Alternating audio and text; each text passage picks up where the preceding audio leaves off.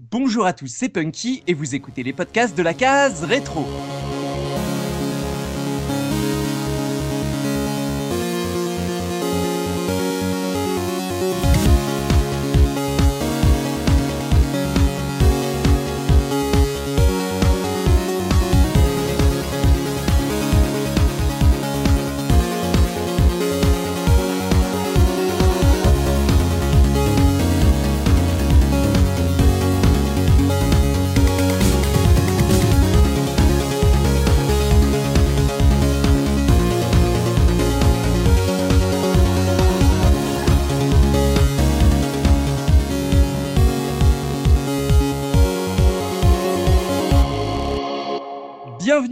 Dans ce nouveau numéro de la case rétro, votre podcast 100% rétro gaming.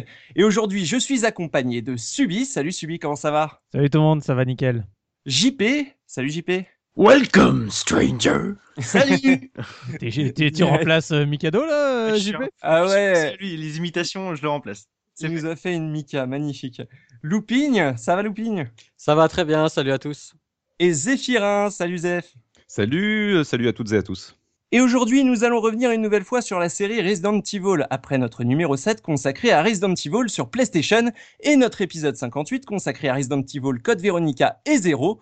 Cette fois-ci, nous allons nous intéresser à Resident Evil 4, sorti tout d'abord sur GameCube le 11 janvier 2005, puis adapté sur une multitude de plateformes, dont la PS2 et la Wii. Et histoire de vous situer par rapport à ce jeu, un petit tour de table. Quel a été votre tout premier contact avec ce jeu? C'est la question que je vais vous poser et je vais commencer par JP. Alors, euh, moi, premier contact avec Resident Evil, enfin Resident Evil 4, c'est peut-être euh, un des rares jeux que j'ai fait pour l'instant à la case où je l'ai connu de manière contemporaine à la sortie. Euh, C'est-à-dire que euh, je devais pas avoir plus de 13-14 ans. Et euh, Ah bah t'étais tout à fait dans l'âge de faire le jeu, dis donc. Bah oui, mais oui, mais par rapport à certains qui eux en avaient peut-être déjà 20, 20, 22 à l'époque, euh, j'étais jeune. hein. Et puis c'était surtout, c'était, ça faisait partie des, des premières expériences de jeu avec euh, les quelques doigts que j'avais pu poser sur des claviers ou des, des manettes ici et là. Et euh, c'était chez un copain qui m'avait un après-midi euh, montré euh, sa GameCube et euh, il m'avait lancé Resident Evil 4. Et je me souviendrai toujours, euh, sans, sans trop spoiler, on reviendra plus tard sur le sur le scénario et le jeu et le jeu après, mais c'était euh, juste juste après qu'on récupère Ashley et qu'on sorte de l'église la pluie battante, il faisait nuit, les, les yeux rouges des Ganados au loin. Ça m'avait relativement fait peur à l'époque. Et, et il m'avait dit, bah tiens, vas-y, joue. Donc euh, je connaissais pas du tout le jeu et euh, je suis mort évidemment. Et ça m'a laissé un souvenir euh, assez exceptionnel. Et euh, pour l'anecdote, c'est euh, le jeu qui m'a fait acheter une PS2. Parce que Ah ouais. euh, ouais, parce que euh, moi j'avais pas encore de console. Chut, j'avais pas encore de console à ce moment-là. Et euh, Alors, on, on en reparlera après, mais c'est vrai que t'as vu la version GameCube tourner et t'as pris la version PS2. Il y a pas eu un petit choc quand même? Alors en fait, en fait, j'ai pris la version PS2 c'est parce que euh, je voulais absolument prendre aussi Star Wars Battlefront. J'ai raconté ma vie et en fait, si Battlefront avait été sur GameCube, il est fort probable que j'aurais pris une GameCube. Mais du coup, j'ai pris une PS2 et euh, ça m'a pas. Écoute, euh, l'argument Battlefront, je le prends en compte, il y a aucun souci. mais euh, franchement, ça m'a pas choqué plus que ça à l'époque euh, le la différence. euh. Faut dire que la télé de mon pote et la télé que j'avais pour jouer étaient pas euh, des des télés extrêmement grandes Ouais. Sur que mon bon. 36 cm cathodique. euh, en Je noir et vois- blanc. je voyais la frame direct. ok. Et alors, euh, du coup, euh, t'en gardes un souvenir ému euh, de cette première rencontre? Alors oui, j'en garde un très bon souvenir parce que du coup, euh, au, au fil des années, Resident Evil 4, c'est un jeu que je refais assez souvent euh, et que j'ai pris plaisir à refaire pour la case rétro. Et du coup, j'en garde un très bon souvenir parce que euh, il, il m'a vraiment marqué. euh, C'était une de mes premières incursions dans le dans le jeu vidéo et et en plus dans le jeu vidéo d'horreur. Et euh, après, on reviendra là-dessus si est-ce que c'est un jeu d'horreur ou pas. Mais moi, ça m'a vraiment vraiment marqué. Ok, super. Zéphirin, ton premier contact avec euh, Resident Evil euh, 4 Ah, alors moi, c'était fin janvier 2005 sur GameCube, la version US, et c'est un pote qui nous avait montré ça. euh, il m'avait montré la première partie du jeu, c'est-à-dire du début en C'est pas indiscrète avec quel âge à l'époque? Oh, euh, 2005, c'était il y a 12 ans, donc j'avais 23, un truc comme ça. Oui, c'est ça. D'accord. Voilà. Ah oui, 23 donc une- déjà une bonne expérience euh, du jeu vidéo. euh, T'attendais quelque chose, j'imagine. Ah puis j'avais fait tous les ouais, ouais, j'avais fait tous les épisodes euh, à leur sortie donc j'étais à fond. Et en fait le truc c'est qu'on à cette époque-là on avait un vidéoprojecteur Mhm. Euh, on avait fait ça pour le premier Resident Evil euh, remake sur GameCube, pour Silent Hill 2 et 3. Et du coup, bah, tu te retrouves avec un mur blanc avec euh, l'écran géant. T'as un Chris Redfield, par exemple, qui est échelle 1. Donc, Waouh. C'était super impressionnant. Donc t'imagines, moi j'avais jamais vu le jeu. Ils me montrent tout le début jusqu'à Del Lago, qui est donc en gros le, le- le gros boss de la fin, premier gros boss du jeu. Et donc euh, effet garanti de ouf. Et ensuite, bah, en vrai, je l'ai fait en novembre 2005 sur ma PS2. Et avec la Yes gros- bah ouais, avec la grosse frustration d'avoir une moins belle version, mais aussi j'étais content parce qu'il y a hum, dans le contenu additionnel, même si j'aimais pas tout, il y a Separate Ways, euh, qui est un scénario avec Aïda qui est très très bien fichu. Voilà, donc j'étais content quand même. bah alors euh, du coup, les meilleures conditions possibles euh, pour Zephyrin, hein, la version GameCube avec le petit écran projeté sur le mur, parfait, j'ai envie de dire. hein. Non mais pas de problème. Looping, toi, est-ce que ça a été aussi parfait pour toi? Ah bah écoute, ça a été parfait. Par contre, moi, c'est l'inverse. J'ai acheté le jeu, euh, enfin, j'ai acheté la GameCube pour le jeu. Donc, c'est l'inverse de JP, on va dire. Euh, euh, J'étais pas du tout attiré par la GameCube avant la sortie de Resident Evil 4. Euh, je me souviens d'ailleurs, pour l'anecdote, que Mikado avait dit que lui, il avait une Nintendo 64 Mario Kart. Bah, moi, j'avais une GameCube euh, Resident Evil 4, quoi. J'ai. J'ai j'ai eu très très peu de jeux sur la GameCube et j'ai vraiment, euh, je l'ai vraiment pris pour ce jeu-là, quoi. D'accord. Et, et ouais, bah, et, euh, et donc euh, j'en garde un très. C'était à la sortie, hein, à la sortie du jeu, j'étais vraiment hypé. euh. Alors T'avais fait les précédents, j'imagine? Oui, alors moi j'avais fait le 1 et le 2. Après j'avais Ouais. fait un grand stand-by. Euh, j'ai pas fait d'autres épisodes. Et je pense, alors je pense pas que ça soit la presse parce qu'à cette époque-là, je, je, je lisais plus les magazines. Je pense que c'était euh, la presse euh, internet en fait, euh, jeuxvideo.com, etc. Les tests d'époque euh, qui avaient dû me, me hyper pour que je prenne exprès la GameCube et acheter le jeu quoi. D'accord. Mais la GameCube, elle avait déjà baissé de prix, hein, euh, c'était, il me semble, hein, si je dis pas de bêtises. euh. Ouais, c'est vrai que 2005, elle avait déjà un ou deux ans, la GameCube. Mm, Ouais, je pense qu'elle avait déjà, elle avait déjà connu une baisse de prix, donc euh, c'était accessible. Et réellement, j'ai eu très peu de jeux après sur la GameCube. C'était vraiment Resident Et, Evil. et 4. alors, tu as joué beaucoup, tu l'as beaucoup fait tourner quand même, la GameCube? Avec le jeu- avec ce jeu-là, oui, mais après, non, pas plus que ça. On est 20 heures, quoi, tu vois. voilà, tu fais le jeu. Looping euh, vend, vend ça- GameCube et t'as quasi neuf. hein. C'est ce- C'est ce que j'appelle un gâchis de carte mémoire. ok, très bien, merci Looping.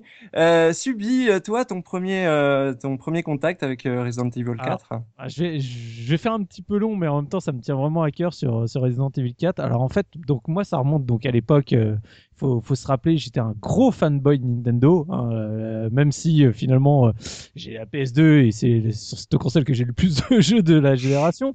J'étais un fervent défenseur de la GameCube. Je voulais que la GameCube aille le plus loin possible. Et ça a été bah, année 2004, l- l'époque où j'ai commencé vraiment en plus à suivre euh, toutes les hum, toutes les news sur internet, les vidéos et compagnie. Donc Ouais. et le 3 2004 qui approchait, grand fan de Nintendo, j'attendais la conf euh, Nintendo avec impatience. Et cette Effectivement, conf-là, ouais. 2004, moi, m'avait vraiment marqué parce que donc, euh, ça commençait avec du Baiten Kaitos. C'est pour vous remettre en mémoire, ça commençait avec du Baiten Kaitos. Après, on enchaînait justement avec la nouvelle démo, la vraie démo de Resident Evil 4 qui m'a littéralement. C'était euh, c'était à cette époque-là qu'ils annonçaient justement euh, les, les jeux Capcom euh, euh, faits pour la GameCube. ca- alors c'était déjà annoncé d'avant le, le Capcom 5, mais là on avait la vraie démo de Resident Evil 4 pour. D'accord. Oui, Moi, parce qu'il avait tardé à arriver en plus. Oui, hein. moi j'avais suivi toutes les actualités, on voyait encore les vidéos d'avant où c'était dans le château avec Ouais. les fantômes et compagnie, tout ça. j'ai- Moi j'avais suivi à fond, j'étais à fond toutes les news qui sortaient sur Resident Evil 4, j'étais à donf. Et donc là, ce, ce 3, cette, cette conférence absolument extraordinaire, c'est là où ils annoncent la DS, c'est là où ils terminent avec le Zelda Twilight Princess, avec le, le trailer à la, à la Seigneur des Anneaux, avec le, le Balrog à la fin et tout. Donc moi j'étais complètement euphorique. J'étais ressorti euh, extatique de, de cette conférence. Et quelques jours plus tard, quelques semaines plus tard, je vais avec des amis euh, à la Japan Expo euh, 2004, euh, juillet 2004.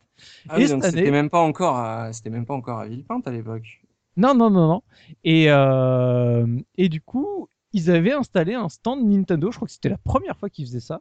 Et quand on débarque avec nos amis, on, a, on était arrivé euh, à l'ouverture et tout, donc les premiers arrivés dans, dans le salon et tout, on voit le stand, hop, on s'arrête, on est curieux. Et alors là, le stand, on tombe euh, comme des fous parce que donc, t'avais le Naruto. Faut savoir qu'à l'époque, Naruto GameCube, c'était euh, le autant mythique que les, les DBZ euh, sur euh, sur SNES. Ah, C'était pas mal, ouais. Ouais, donc euh, on, on était là. Oh quoi, quand ils sont là et tout, on peut y jouer, trop bien et tout. Après, juste à côté, C'est vrai t'as- que les animations étaient assez ouf en plus, euh, elles vendaient vraiment la GameCube quoi. donc juste à côté, t'avais Zelda, le, le Force Ward, que j'adore, qui était en démo aussi. Donc on disait, oh, mais c'est trop bien. Et puis au fond, la démo de Resident Evil 4. Tu vois, quelques semaines à peine, euh, tu sais, l'avoir vu à l'E3. T'imagine tracé dans le stand, Voilà. pardon, pardon. donc on est là avec nos, on était trop quatre potes, pop, où c'est où. Et donc c'est la démo, bah c'était la scène du village, la première quoi. Et Hmm. ça nous a, mais, mais je, je vous jure, ça nous a mais traumatisé tellement qu'on a trouvé ça génialissime à l'époque. Et donc euh, bah forcément je l'ai acheté des One derrière quoi. C'était le jeu. Hmm. Ça faisait une éternité que j'avais pas acheté des One, mais après cette démo à la Japan Expo quasiment euh, là finalement c'était bah, en juillet donc euh, le jeu est sorti en mars tu vois c'était quand même euh, huit mois avant la, la vraie sortie officielle chez nous en Europe. Euh, ça m'a mais complètement mais j'étais euh, accro quoi. Donc du coup bah derrière euh, à fond euh, à fond Nintendo à fond la version GameCube et et je voyais mais comme des comme des sagouins tous ceux qui sont euh, après aller sur la version PS2 je les je les haïssais c'est trop Oh, bien. Oh, oh, oh, Ouais, moi, attention, moi, j'avais j'avais pas le choix, j'avais pas de GameCube. Alors là, quand même, on a une égalité parfaite. On a deux euh, qui l'ont vu tourner chez un pote et deux qui l'attendaient euh, de pied ferme et compris euh, quasi la console pour ce jeu, quoi. Donc, ce qui est- alors moi j'avais déjà la GameCube Ah, t'avais déjà la GameCube. ah mais oui, en- oui. En, tout cas, tu t'as acheté le jeu Day One, donc on peut dire que tu l'attendais. Ce qui est cool parce qu'on va avoir une belle étendue de, de différents avis. Et on va maintenant se remettre dans le contexte de la sortie du jeu en janvier 2005 avec la une du mois Subi. Quelle était l'actu gaming à cette époque? Bah, je vous ai pris une, euh, une petite euh, une petite couve de, de joypad euh, pour, pour le plaisir où en fait bah on a sur euh, la, première de couverture du, du magazine hein, j'ai envie de dire une série qu'on qu'on n'entend plus trop parler c'était Midnight Club 3 hein, la, la bonne époque du, Yeah. du street Oh là là. Et, euh, et donc voilà c'est c'est vrai que ça fait plaisir de, revoir cette, cette série et a- C'est vrai qu'il y avait eu une vague de jeux comme ça un peu à l'époque. Hein. C'était avait- après Need for Speed Underground et tout. Ouais. euh, Il y avait euh, Juiced, euh, tous ces trucs-là. C'est ça, exactement. Ouais. on était à fond là-dessus et puis bah voilà maintenant euh, c'est complètement C'est l'effet Fast and Furious. ouais. Mais c'est complètement passé à la trappe, hein, ce style Ah de oui, jeu. hein, oui, Ouais. complètement. Mais donc voilà, le- je trouve la couve sympa. euh, bah quand quand c'est pas quand c'est pas des nénettes, c'est des voitures. Donc euh, bah autant prendre le versant voiture.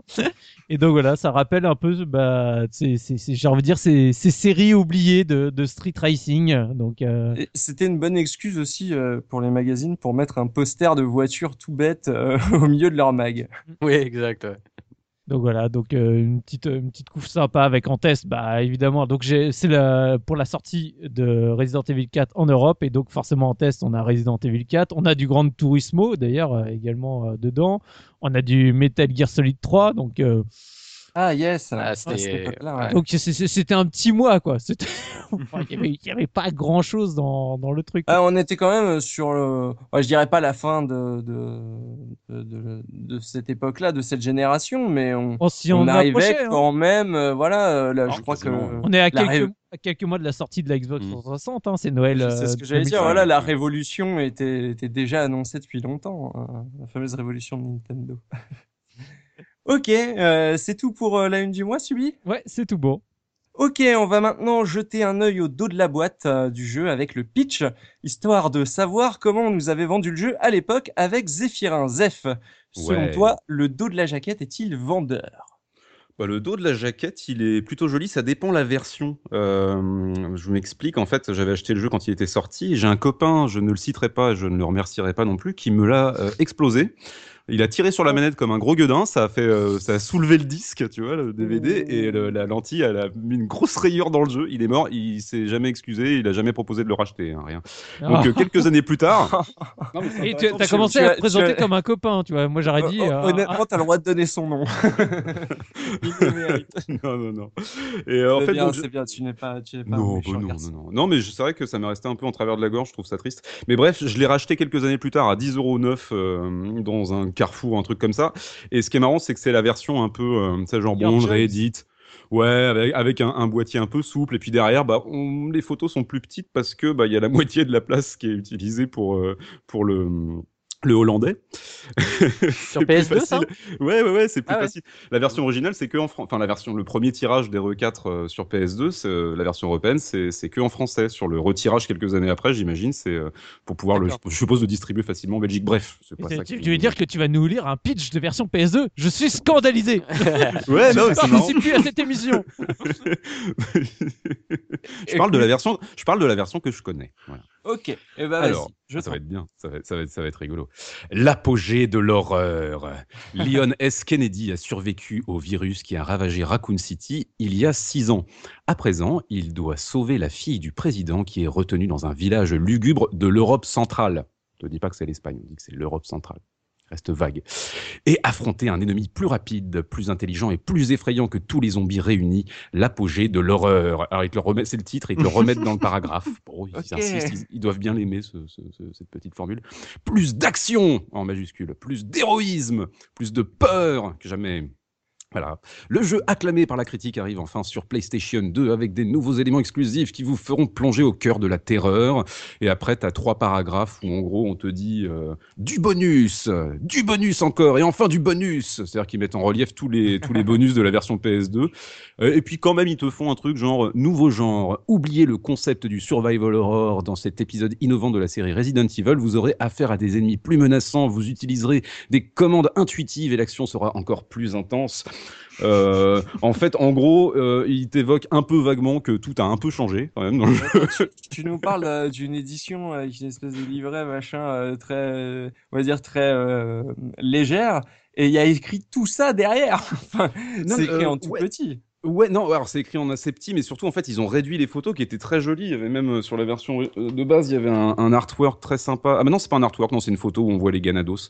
Mais euh, bah là, non, je te dis, ils ont ratatiné le truc pour euh, pouvoir le distribuer Ah ouais. plus facilement euh, chez les francophones, c'est- je- je- et puis en Hollande ou euh, en Belgique, mais je suppose. Hein, je, je, sais pas comment ça marche, mais c'est un peu l'idée. Voilà. Donc en gros, un pitch. euh, En fait, le truc, je trouve, c'est euh, c'est un peu ridicule la manière dont c'est raconté, mais c'est suffisamment, enfin c'est bien fichu. Ça donne suffisamment d'informations pour introduire l'histoire. Ouais. Ensuite, euh, si tu sais pas du tout à quoi t'attendre, franchement, euh, tu sais pas que tu vas te retrouver dans un TPS où tu vas te faire, euh, où tu vas te faire massacrer par des par des vieux paysans quoi. Donc Ouais. Si je te, peux il te laisse la, il te laisse la euh, surprise quoi. j'ai la version GameCube sous, sous les yeux. Ah vas-y. euh, Ah, voilà, la version Looping. GameCube. Non, non, mais je, je l'ai, mais honnêtement, je vais pas la relire parce que c'est euh, quasiment le même pitch. Le pitch, le pitch tient sur que- quelques lignes. Et après, en fait, on a des paragraphes qui nous disent euh, oubliez l'ancien gameplay, euh, ouais, c'est ça. oubliez tout ce que vous savez à propos de Resident Evil. Enfin voilà, on- il y a vraiment du texte. Sur la, game, Donc, sur la version GameCube, il y a une volonté de présenter le produit, alors que sur la version PS2, il y a plus une volonté de le vendre. c'est une bon, volonté de, de- pas- par rapport à ce qu'il en- ce qu'a lu euh, Zef, on- ça se rapproche quand même de ce qu'il y a derrière euh, la version GameCube. Non mais il y a plus de la moitié de la place qui sert à dire il y a ça en plus sur PS2 et puis il y a Oui, ça voilà, en plus et puis ça. il y a ça en plus. C'est ça les arguments de, sur PS2. C'est pour ça que je la trouve toute pourrie quoi. Là. je trouve pas ça terrible. Moi j'aurais mis bienvenue dans Resident Evil 4, simulation d'assassinat de masse de paysans espagnols. Ouais, bah oui. c'est- En même temps, euh, c'est bien, ça laisse un petit peu de surprise euh, pour Ouais, le reste euh, du jeu. Ok, très bien. Eh bien, on va pouvoir se lancer dans le gros du débat. On se retrouve juste tout de suite après ça.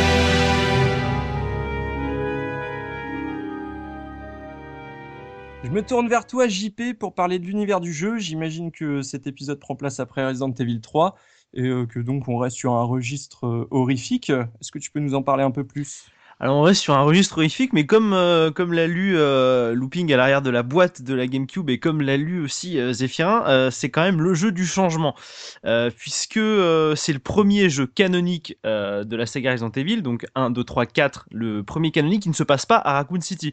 Euh, Jusque-là, c'était toujours des événements qui étaient ramassés sur une journée ou deux jours vraiment. C'était euh, un laps de temps relativement court.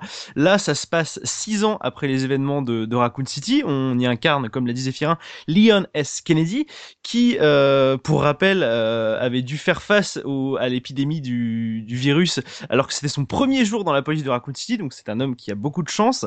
Et donc, on suit donc ce, garçon qui, a été embauché par une organisation un petit peu secrète qui est chargée de, protéger le, président et sa famille. Et il est envoyé dans un village Le, président de quoi le président des États-Unis d'Amérique. Oh, ok. Bah oui, il, il a- il a upgrade. Hein. ça, Ah, ça paraissait évident. Le quand on dit le président, c'est le président du pays de la liberté euh, extrême, hein, évidemment.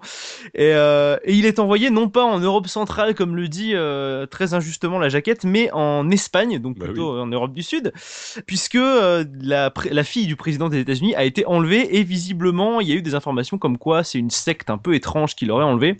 Et donc notre Léon, il est envoyé comme ça, euh, tout seul. Il se fait la réflexion d'ailleurs dans la première cinématique d'introduction. euh, lui, il est tout seul et, et les deux policiers espagnols qui l'accompagnent lui disent mais mais tu vas vraiment euh, faire ça tout seul? Et Léon leur répondre non, je, je suppose que vous et moi on va pas chanter Kumbaya autour d'un feu et que euh, vous allez bien être là pour m'aider quoi. Tu sais, Il aurait Ah dû ouais, leur- donc euh, c'est un peu le Bruce Willis de, Mais- de, de, de l'écurie Resident Evil, euh, le Léon. Tu sais- moi je l'aurais vu répondre tu sais, avec le couteau entre les, entre les dents. Je suis américain. mais c'est ça, c'est ça, parce que les, euh, les, les deux policiers espagnols lui disent euh, t'es quand même loin de chez toi, cowboy. Ouais, c'est ça, c'est exactement ça. Léon, il est envoyé là, genre euh, un mec un Ah peu ouais. un peu belâtre, euh, en train de songer. euh, Il faut vraiment que je sauve la fille des États-Unis quand même.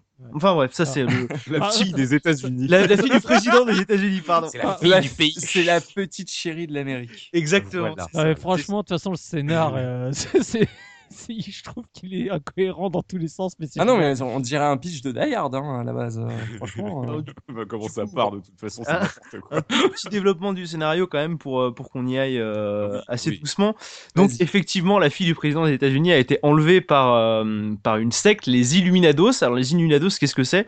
C'est une secte qui vénère et qui est, est contrôlée aussi par euh, un parasite qui s'appelle Las Plagas. Alors Las Plagas en espagnol, ça veut dire la peste ou le fléau. Et en gros, c'est une version plus plus plus des zombies euh, de Resident Evil, puisque Las Plagas, c'est pas un virus qui va tuer et ramener à la vie, c'est un parasite qui va prendre le contrôle des, des personnes qu'elle va infecter et qui va parfois aussi euh, modifier un peu leur apparence physique. Donc pendant une partie du jeu, on va tomber sur des, des ennemis qui sont humanoïdes, donc des, des gens lambda. Et puis on va aussi tomber sur des créatures un peu plus euh, funky, euh, des espèces de grosses baleines ou des trolls euh, pompés honteusement du Seigneur des Anneaux. Des trucs dans ce genre-là, mais euh, mais globalement les, les ennemis sont un peu plus, euh, ça se joue plus sur des modifications euh, physiques que juste des gens morts quoi. C'est euh, là on... J'imagine que il y a quand même, euh, au fur et à mesure, on découvre quand même peut-être un lien avec les événements de, de Raccoon City et le, le virus, ou c'est ils partent hein. totalement sur autre chose? Alors oui et non parce que euh, en fait dans le scénario de base du jeu, si vous avez fait que la version GameCube à l'époque, vous pouvez pas vraiment savoir s'il y a un lien avec les événements de Raccoon City. Si vous faites euh, le scénario additionnel Separate Ways qui est sur la version PS2 et la version Wii, euh, on suit Ada en fait qui euh, fait plus ou moins le même chemin que Léon tout euh, le long du jeu et qui va l'aider euh, à parfois passer certaines épreuves et en fait on apprend que Ada est envoyée par Wesker donc le grand méchant de la saga Resident Evil pour récupérer des échantillons des plagas Mmh, pour euh, remettre sur pied Umbrella. Parce que en fait c'est ça euh, le Resident. Evil 4 c'est euh, ça se passe après la chute d'Umbrella puisque euh, c'est ce que Léon dit dans l'introduction du jeu en fait. Umbrella a, a été fermé par le gouvernement. Une fois que le gouvernement s'est rendu compte de, du virus qu'avait lâché Umbrella sur Raccoon City ils ont fait bah écoutez les gars c'est bien sympa de faire les médicaments mais là vous vous arrêtez parce que vous êtes en train de tuer un peu trop de monde. Donc ils ont fait fermer sauf que Wesker n'entend pas tellement de cette oreille et lui veut récupérer des échantillons pour euh, faire revivre Pour faire Umbrella quoi. simple, on pourrait, on peut juste dire que euh, au final euh, sur GameCube ils avaient pas, ils étaient pas trop partis dans cette direction. Puis au final, euh, sans doute les fans ont peut-être un peu gueulé ou quoi. Et dans la version PS2, ils ont recousu un peu comme ils pouvaient. euh. Bah, C'est à la fin du jeu, il y a des allusions quand même sur Wesker. Enfin, il y a des. D'accord, c'était quand même. euh, Oui, oui, il y a quand même. un- Ils ont euh, vers Ouais. la fin du jeu, ils essayent de rattraper les wagons. Hmm. J'ai l'impression un petit peu par rapport au Carrément, scénario. carrément, et- carrément. Ouais, voilà. D'accord. Bah, nota- notamment à travers du personnage de à travers Ça, le personnage de vous- Crozer. Voilà. Vous l'avez ressenti ça euh, de votre côté, euh, Subi? Toi, tu, tu l'as ressenti justement que vers la fin du jeu, ça essaie de raccrocher un truc ou, ou c'était juste une bonne surprise pour toi? Tu te dis ah c'est cool, euh, ça rejoint. le- Euh, pour être franc, moi je trouvais que le scénar, ça- dès le début, euh, ça partait dans tous les sens, enfin, je, je- sans aucune logique. Donc en fait, rapidement, je l'ai mis au placard. Et j'en Mm. avais rien à cirer de savoir si ça allait faire le lien avec Umbrella ou pas. Franchement, je c'est c'est pas là-dessus que j'ai pris mon plaisir. Et sincèrement, vu ce qu'ils m'ont donné depuis le départ, je- j'ai pas cherché quoi. J'ai fait euh, c'est bon. Ok là, autant ça volait pas haut dans les épisodes précédents, mais autant dans celui-là, ça vole vraiment vraiment bas quoi. C'est- cool, non, mais c'est un cri du cœur, tu vois, c'est- bien. On, on va, on va beaucoup t'entendre alors sur le gameplay, c'est cool. Ouais, bah il y aura d'autres sur le gameplay. Très bien.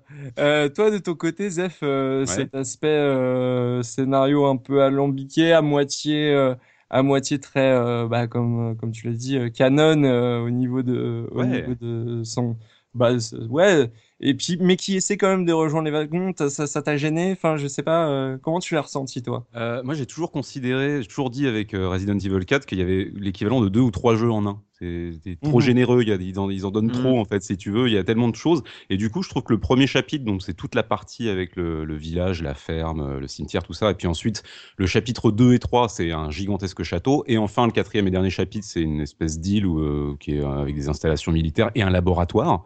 Donc du coup, tu as vraiment trois ambiances. Enfin, c'est j'ai- du mal à faire les connexions à chaque fois entre une, un chapitre et l'autre parce que je trouve que tout change tellement que tu as l'impression d'être dans une autre ambiance, un autre jeu. Et le dernier chapitre, effectivement, avec le laboratoire et le fait que tu un level design, enfin, ça on y reviendra, qui est plus étriqué sous, par, par, par endroit, tu as des, plus des couloirs, tu vois, plutôt que des gigantesques pièces comme dans le château.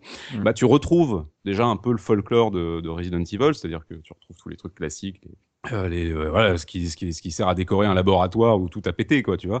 Et, euh, et puis oui, effectivement, le, ra- le, ça raccroche à Ada et Wesker. Et donc oui, c'est vrai qu'au début, la partie avec les Espagnols, ça aurait pas été Resident Evil, ça aurait pu être une autre licence. Hein, Oui, voilà, c'est ça, c'est que bon, Mm. euh, moi, euh, À je part Lyon, dis, hein, quoi, j'ai- le héros. j'ai- Hein, mais... J'ai pas Mais beaucoup justement, joué au Léon fait tout quoi. Ouais, c'est Lyon, ouais, c'est ça. Au début, c'est juste Lyon, ça aurait été un autre perso. Bah, Moi, un autre moi, je trouve quoi. que, que Léon, il a la méga classe dans Resident Evil Ah 4. oui. Mais, Ah oui, il y a moi, je le trouve. Il y a un upgrade de ouf. Ouais. Enfin, moi, il m'a. Il, il m'a Désolé, mais moi- littéralement quoi. Excusez-moi, mais de- j'ai pas beaucoup joué au jeu. Je jouais à peu près son personnage, mais euh, je sais pas, dans sa tête, il y a un truc bizarre. Genre, j'ai l'impression qu'il ressemble à, à Macaulay Culkin, mais avec un corps de. Un corps Bruce Willis. Qu'est-ce que c'est que cette comparaison Je crois qu'à l'époque, on disait plus Leonardo DiCaprio, non? Ouais, Je sais pas. Ouais, je sais il a, il- il a, il a un visage Ah trop oui, Code jeune pour Véronica, son ouais. corps, quoi. C'est très spécial. Mais euh, ouais, je, je vois, mais il a un- effectivement un côté badass, euh, comme je dis, euh, c'est très John McClane dans l'attitude et tout. Ouais, euh, ouais. Ouais. J'aime beaucoup. ouais, Ah, moi, moi, je préfère euh, incarner euh, Léon que, euh, que Chris. hein. Honnêtement, c'est- enfin, euh, Ça, ça dépend le Chris, lequel, celui de Resident Evil 5 ou celui Ouais. de... bah, euh, pff, même du 1, honnêtement. euh, Oh, voilà. du 1, il est plus sobre. Moi, j'aime bien Jill Ouais. dans le 1 parce qu'elle est habillée pour le combat. Tu vois, genre, elle est pas en robe de soirée, quoi. Et Ida, elle est en robe de soirée. Enfin, c'est c'est un truc, c'est de la beaufrie Capcom qui me sortira toujours Oui, c'est vrai de- qu'il y a, il y, a, il y a quand même des, il y a quand même des, des trucs un peu burlesques euh, dans cet univers. Il y a, il y a quand même un, un vendeur qui se balade euh, n'importe où, euh, avec, euh, qui parle bizarrement. Voilà. tu sais- Je veux dire, Ouais. cette, euh, ces, ces petites, euh, entre guillemets, on, on ressent euh, l'influence japonaise forcément, mais euh, ces, petits folklore euh, internes au jeu, ça vous a gêné? Qu'est-ce que, qu'est-ce que ça vous a inspiré, Loupini Ouais. Moi, en fait, je suis parti du constat avec les Resident Evil, mais même depuis le premier. hein. Moi, je les prends en one shot, quoi. Je, je, pour moi, c'est, ça va être un, le, un épisode. euh, enfin, tu vois, je vais pas faire le lien entre tous les épis- épisodes et tout ça, parce que je trouve que le, vraiment le scénario est, euh, est vraiment Ouais, pas intéressant. Excuse-moi de faire euh. le troll d'internet, mais Ouais. euh, c'est pourtant ils essayent de lier les épisodes entre eux, de Oui. faire un truc cohérent. Oui, je Pour- sais, mais Ouais, c'est, mais plus ça va, et C'est hein. quoi C'est pour ton ton confort de joueur que tu. Non, parce que je trouve pas ça intéressant, quoi, l'histoire du taille, du, du rusté. euh. Non, mais non, mais je trouve ça vraiment trouve ça- euh, Ok. nu, Non mais euh, très bien, super. Non mais c'est cool. Donc, Abyss. euh, Ok, donc euh, le, le, pour toi, c'est, c'est tu, tu, tu regardes ça, ouais, comme tu regardes euh, Giant Octopus versus Mega Shark. quoi. Mhm. Ouais, non, mais c'est ça, c'est voilà, je, je le, voilà, comme on dit, c'est effectivement dans le jeu, euh, des fois tu vas, tu vas être dans le château, tu vas ou- ouvrir une porte, tu vas te retrouver dans une mine, quoi. Il y a- Enfin, il y a, il y a, y a des trucs complètement incohérents. Il y a un volcan. Du, du magma partout. Il y a un quoi, volcan. il y a un volcan sous le château, quoi. Non, mais tu sais, il y a des trucs. c'est- c'est- Des fois, tu te dis, mais, mais qu'est-ce qui se passe, quoi? Où je suis? Et c'est enfin, après dans la cohérence, c'est pareil. Le gars, il a, t'as des armes. Donc le vendeur, on en a parlé. Et le vendeur te vend des armes hyper sophistiquées, euh, des fusils à lunettes avec rayon, euh, rayon X et tout. En face de toi, t'as des moines avec des boulets euh, à chaîne, quoi. Donc, Ouais. euh, tu vois, il y, a, Ok. il y, a, il y, a, il y a- Mais je pense que voilà, il faut le prendre un peu. C'est un peu moche de dire, mais un peu comme un nanar. Tu le prends comme ça. euh, C'est euh, un du bon jeu RTL d'action. 9 Gaming. Ouais, on n'est pas loin. Ouais. Ok.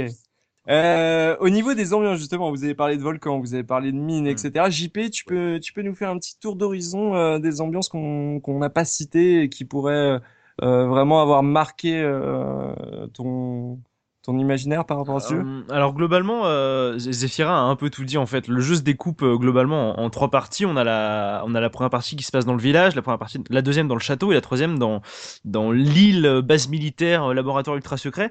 Mais là où je vous trouve, enfin là où je suis d'accord avec vous que le scénario il est naze, il est naze.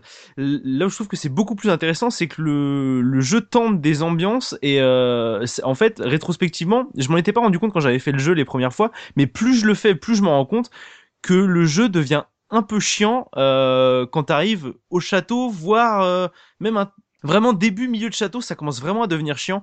Et je trouve que la partie vraiment la plus réussie du jeu, ça reste quand même la partie du village parce que il y a deux inspirations, je trouve, qui, qui s'entrechoquent et qui sont à mi-chemin. C'est que on a d'un côté euh, une inspiration, je pense très claire au cauchemar d'Innsmouth de Lovecraft, donc le personnage qui débarque dans un village où tous les tous les villageois sont hostiles euh, envers toi et tu sais absolument pas pourquoi. Ils te parlent avec des voix extrêmement gutturales. Euh, ils ont des, ils ont un physique qui te semble vraiment malaisant et tu sais pas pourquoi. Et je trouve aussi qu'il y a euh, une confluence avec les, les films de Neck style La colline à des yeux, quoi, où c'est Mm. pareil, t'arrives dans une communauté à moitié consanguine, tu sais pas ce qui se passe, les mecs sont Alors, à moitié j'irais même un peu plus loin de ce que j'en ai vu. Ça me fait penser aussi à certains films du cinéma d'horreur italien des années Mhm. euh, 70-80. Ouais. où euh, il y avait des trucs qui ressemblaient beaucoup à ça aussi avec euh, bah, l'image du paysan. euh, C'est ouais, on dirait des, mais c'est ultra juste ce qu'a dit JP par rapport au, à la nouvelle de Lovecraft. C'est exactement ça le, le, le contexte. Et puis ouais, carrément, quand tu parles de, de, de cinéma gore italien, moi je pense à Lucio Fulci, les ambiances exactement colorées, voilà, les ambiances colorées, là, le, le, gore très, comment dire, C'est très frontal, quoi. Très, ouais, voilà, mais et- très frontal, tu vois, dans la manière dont c'est montré. Et puis les, Mm. les ennemis sont ultra agressifs, ils t'aboient au visage. Hein, c'est Mm. et puis ils, ils, ils attaquent en bande. Enfin, tu vois, le- on n'a pas l'habitude de ça, et du coup, c'est vrai que ça renvoie à toutes ces, ces influences. Vous avez, vous avez bien pointé euh, l'un et l'autre, je trouve, euh, le contexte euh, du premier chapitre, qui est clairement, on est d'accord, le plus. Mm. C'est pour moi, c'est l'ident en termes d'identité visuelle, c'est le l'intérêt ultime, voire unique du jeu. En fait, c'est toute cette partie-là. C'est le Et plus alors- original par rapport aux précédents épisodes. Exactement, surtout. exactement. Et tu vois la partie château, elle est chouette, mais finalement, euh, tu vois Devil May Cry qui est, bon, on en reparlera probablement, qui est, je crois, la toute première version en fait de Resident Evil 4 qui, de- qui est devenue Devil May Cry. Les ambiances château médiévales de Devil May Cry, je les trouve plus réussies que dans RE4, alors que le jeu est sorti 3 ou 4 ans avant, quoi. C'est- des trucs qu'on a retrouvés aussi plus tard dans, dans The Evil Within euh, de, de, de la même. euh, Enfin, du Mais même tu vois, auteur, c'est pareil. Genre, une parenthèse très très courte. Je trouve que The Evil Within, c'est la copie conforme de Resident Evil 4 justement pour ça. Toute la première partie du jeu, euh, un peu mystérieuse, euh, ou qui se passe dans l'espèce de village tr- très très étrange, euh, ça fait un écho de ouf à Resident Evil 4. Et cette partie-là est parfaite. Et le jeu part complètement en live après. Et euh, tu comprends plus rien à ce qui se passe, quoi.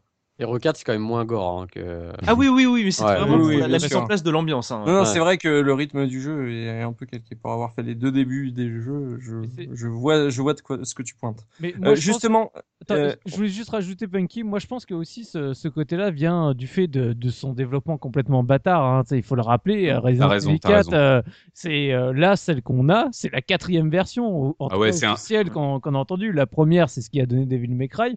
Après, Ouais. il y en a eu une deuxième. Je me rappelle plus exactement à quoi ça ressemblait. Après, il y avait la troisième qui était justement celle avec le château et Avec les qui- fantômes. avec les fantômes, Extraordinaire. avec celui moi, je- avec les crochets. Enfin, tu Ouais, ouais, ouais, le fantôme qui sort du, de- un de fantôme fou, effectivement qui qui- sort de, de- de- d'un tableau, c'est extraordinaire. Mm. Et, et du coup, celle-là, c'est la quatrième version. Et il faut pas se leurrer, même si à chaque fois ils repartaient euh, de très loin. Et ils ont euh, sûrement recollé plein de morceaux de partout où ils pouvaient. Donc, du coup, justement, en termes d'environnement, d'ambiance, tu retrouves un peu ces trucs. euh, tu sens le développement chaotique, quoi.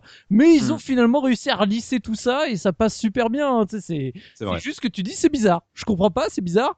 Mais mais bon, j'ai ça envie passe. de dire, euh, tant que tu y crois, ou en tout cas que. que... Ouais, tu joues le jeu en fait, ouais. Ouais, voilà, tant que tu joues le jeu et que, et Allez. que ça te gêne pas pour, euh, pour avancer, euh, c'est très T'as cool. un immense méca de pierre qui te poursuit à un moment dans le château, mais c'est pas grave, tu dis ok, pas, pas grave, je, je prends. Je... Ça passe. Ah Oui, ouais, j'ai ouais, cru c'est le, qu'il y c'est le avait seul un- moment du jeu où je décroche, moi. J'ai cru, a- comprendre qu'il y avait Cthulhu dans un lac. euh, Enfin, c'était un peu. euh, Alors, il y a plein de trucs un peu peur. Ok. Alors, on a parlé des ambiances, des environnements, des personnages. On va juste s'attarder un tout petit peu sur les cinématiques parce qu'on en a pas beaucoup parlé.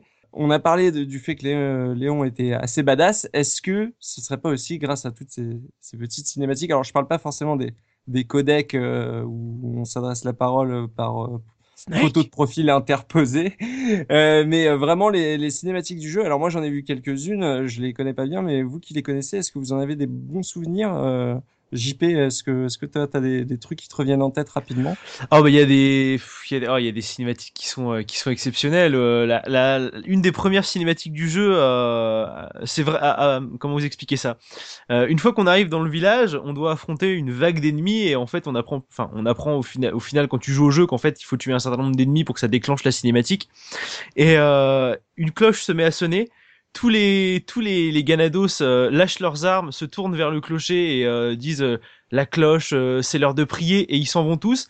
Léon se retrouve tout seul au milieu de la place du village, la caméra se relève pour le filer du dessus et il fait qu'est-ce qui se passe? Il y a un bingo ou quoi? Et t'es là genre oh là là le mec il, il fait des petites punchlines, des petites phrases comme Oui, ça. et j'ai trouvé ça marrant parce qu'en plus il y a le, le, le titre du jeu qui s'affiche juste après. C'est trop cool. Euh, Ah ce oui, ce c'est c'est enfin c'est très McTiernan, c'est très Die Hard comme. euh, C'est ça, ouais, c'est ça. Et puis c'est, non, Léon, comme tu disais, il a un côté, hein, il a un côté badass.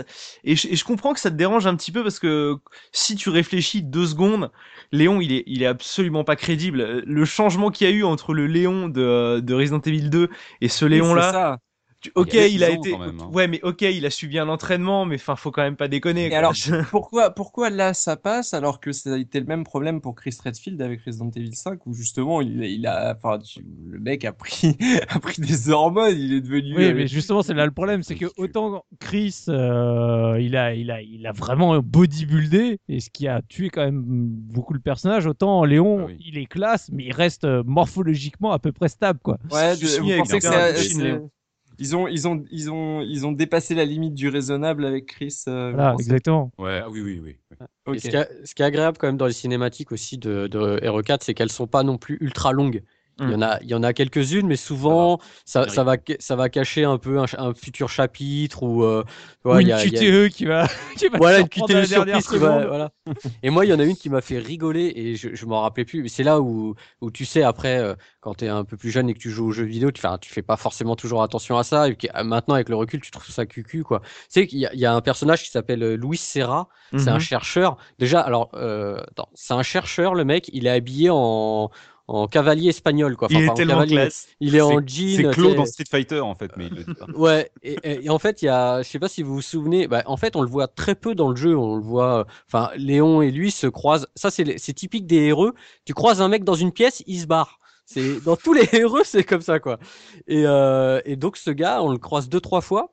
Et puis à un moment, euh, eh ben il se fait, euh, il se fait tuer dans le jeu. hein, désolé pour le spoil, mais il se fait euh, transpercer par une espèce de tentacule là. Enfin bon. Et, euh, et ça m'a fait rire parce que Léon, il court, il court. Déjà, le mec, le mec, il a un trou béant au milieu du ventre. Et le gars, il continue à parler quand même. Il, il est très fort. Et, euh, et après, t'as Léon qui est là. Oui Enfin, Tu sais, genre, je vais te venger Tu sais, mais le mec, il l'a vu trois fois dans sa vie, quoi. Et et- et tu sais, je me suis dit, non, mais c'est- au secours, quoi. C'est c'est un peu le syndrome Otakon euh, dans le dans le Ouais, délire. ouais, c'est- c'est c'est marrant, ça. C'est c'est vrai que maintenant, tu sais, quand tu vois ça, euh, euh, aujourd'hui, je me dis, ah ouais, quand même, c'est raide, quoi. Il y a un petit côté cucu parfois. ouais. C'est ça, voilà. Très bien.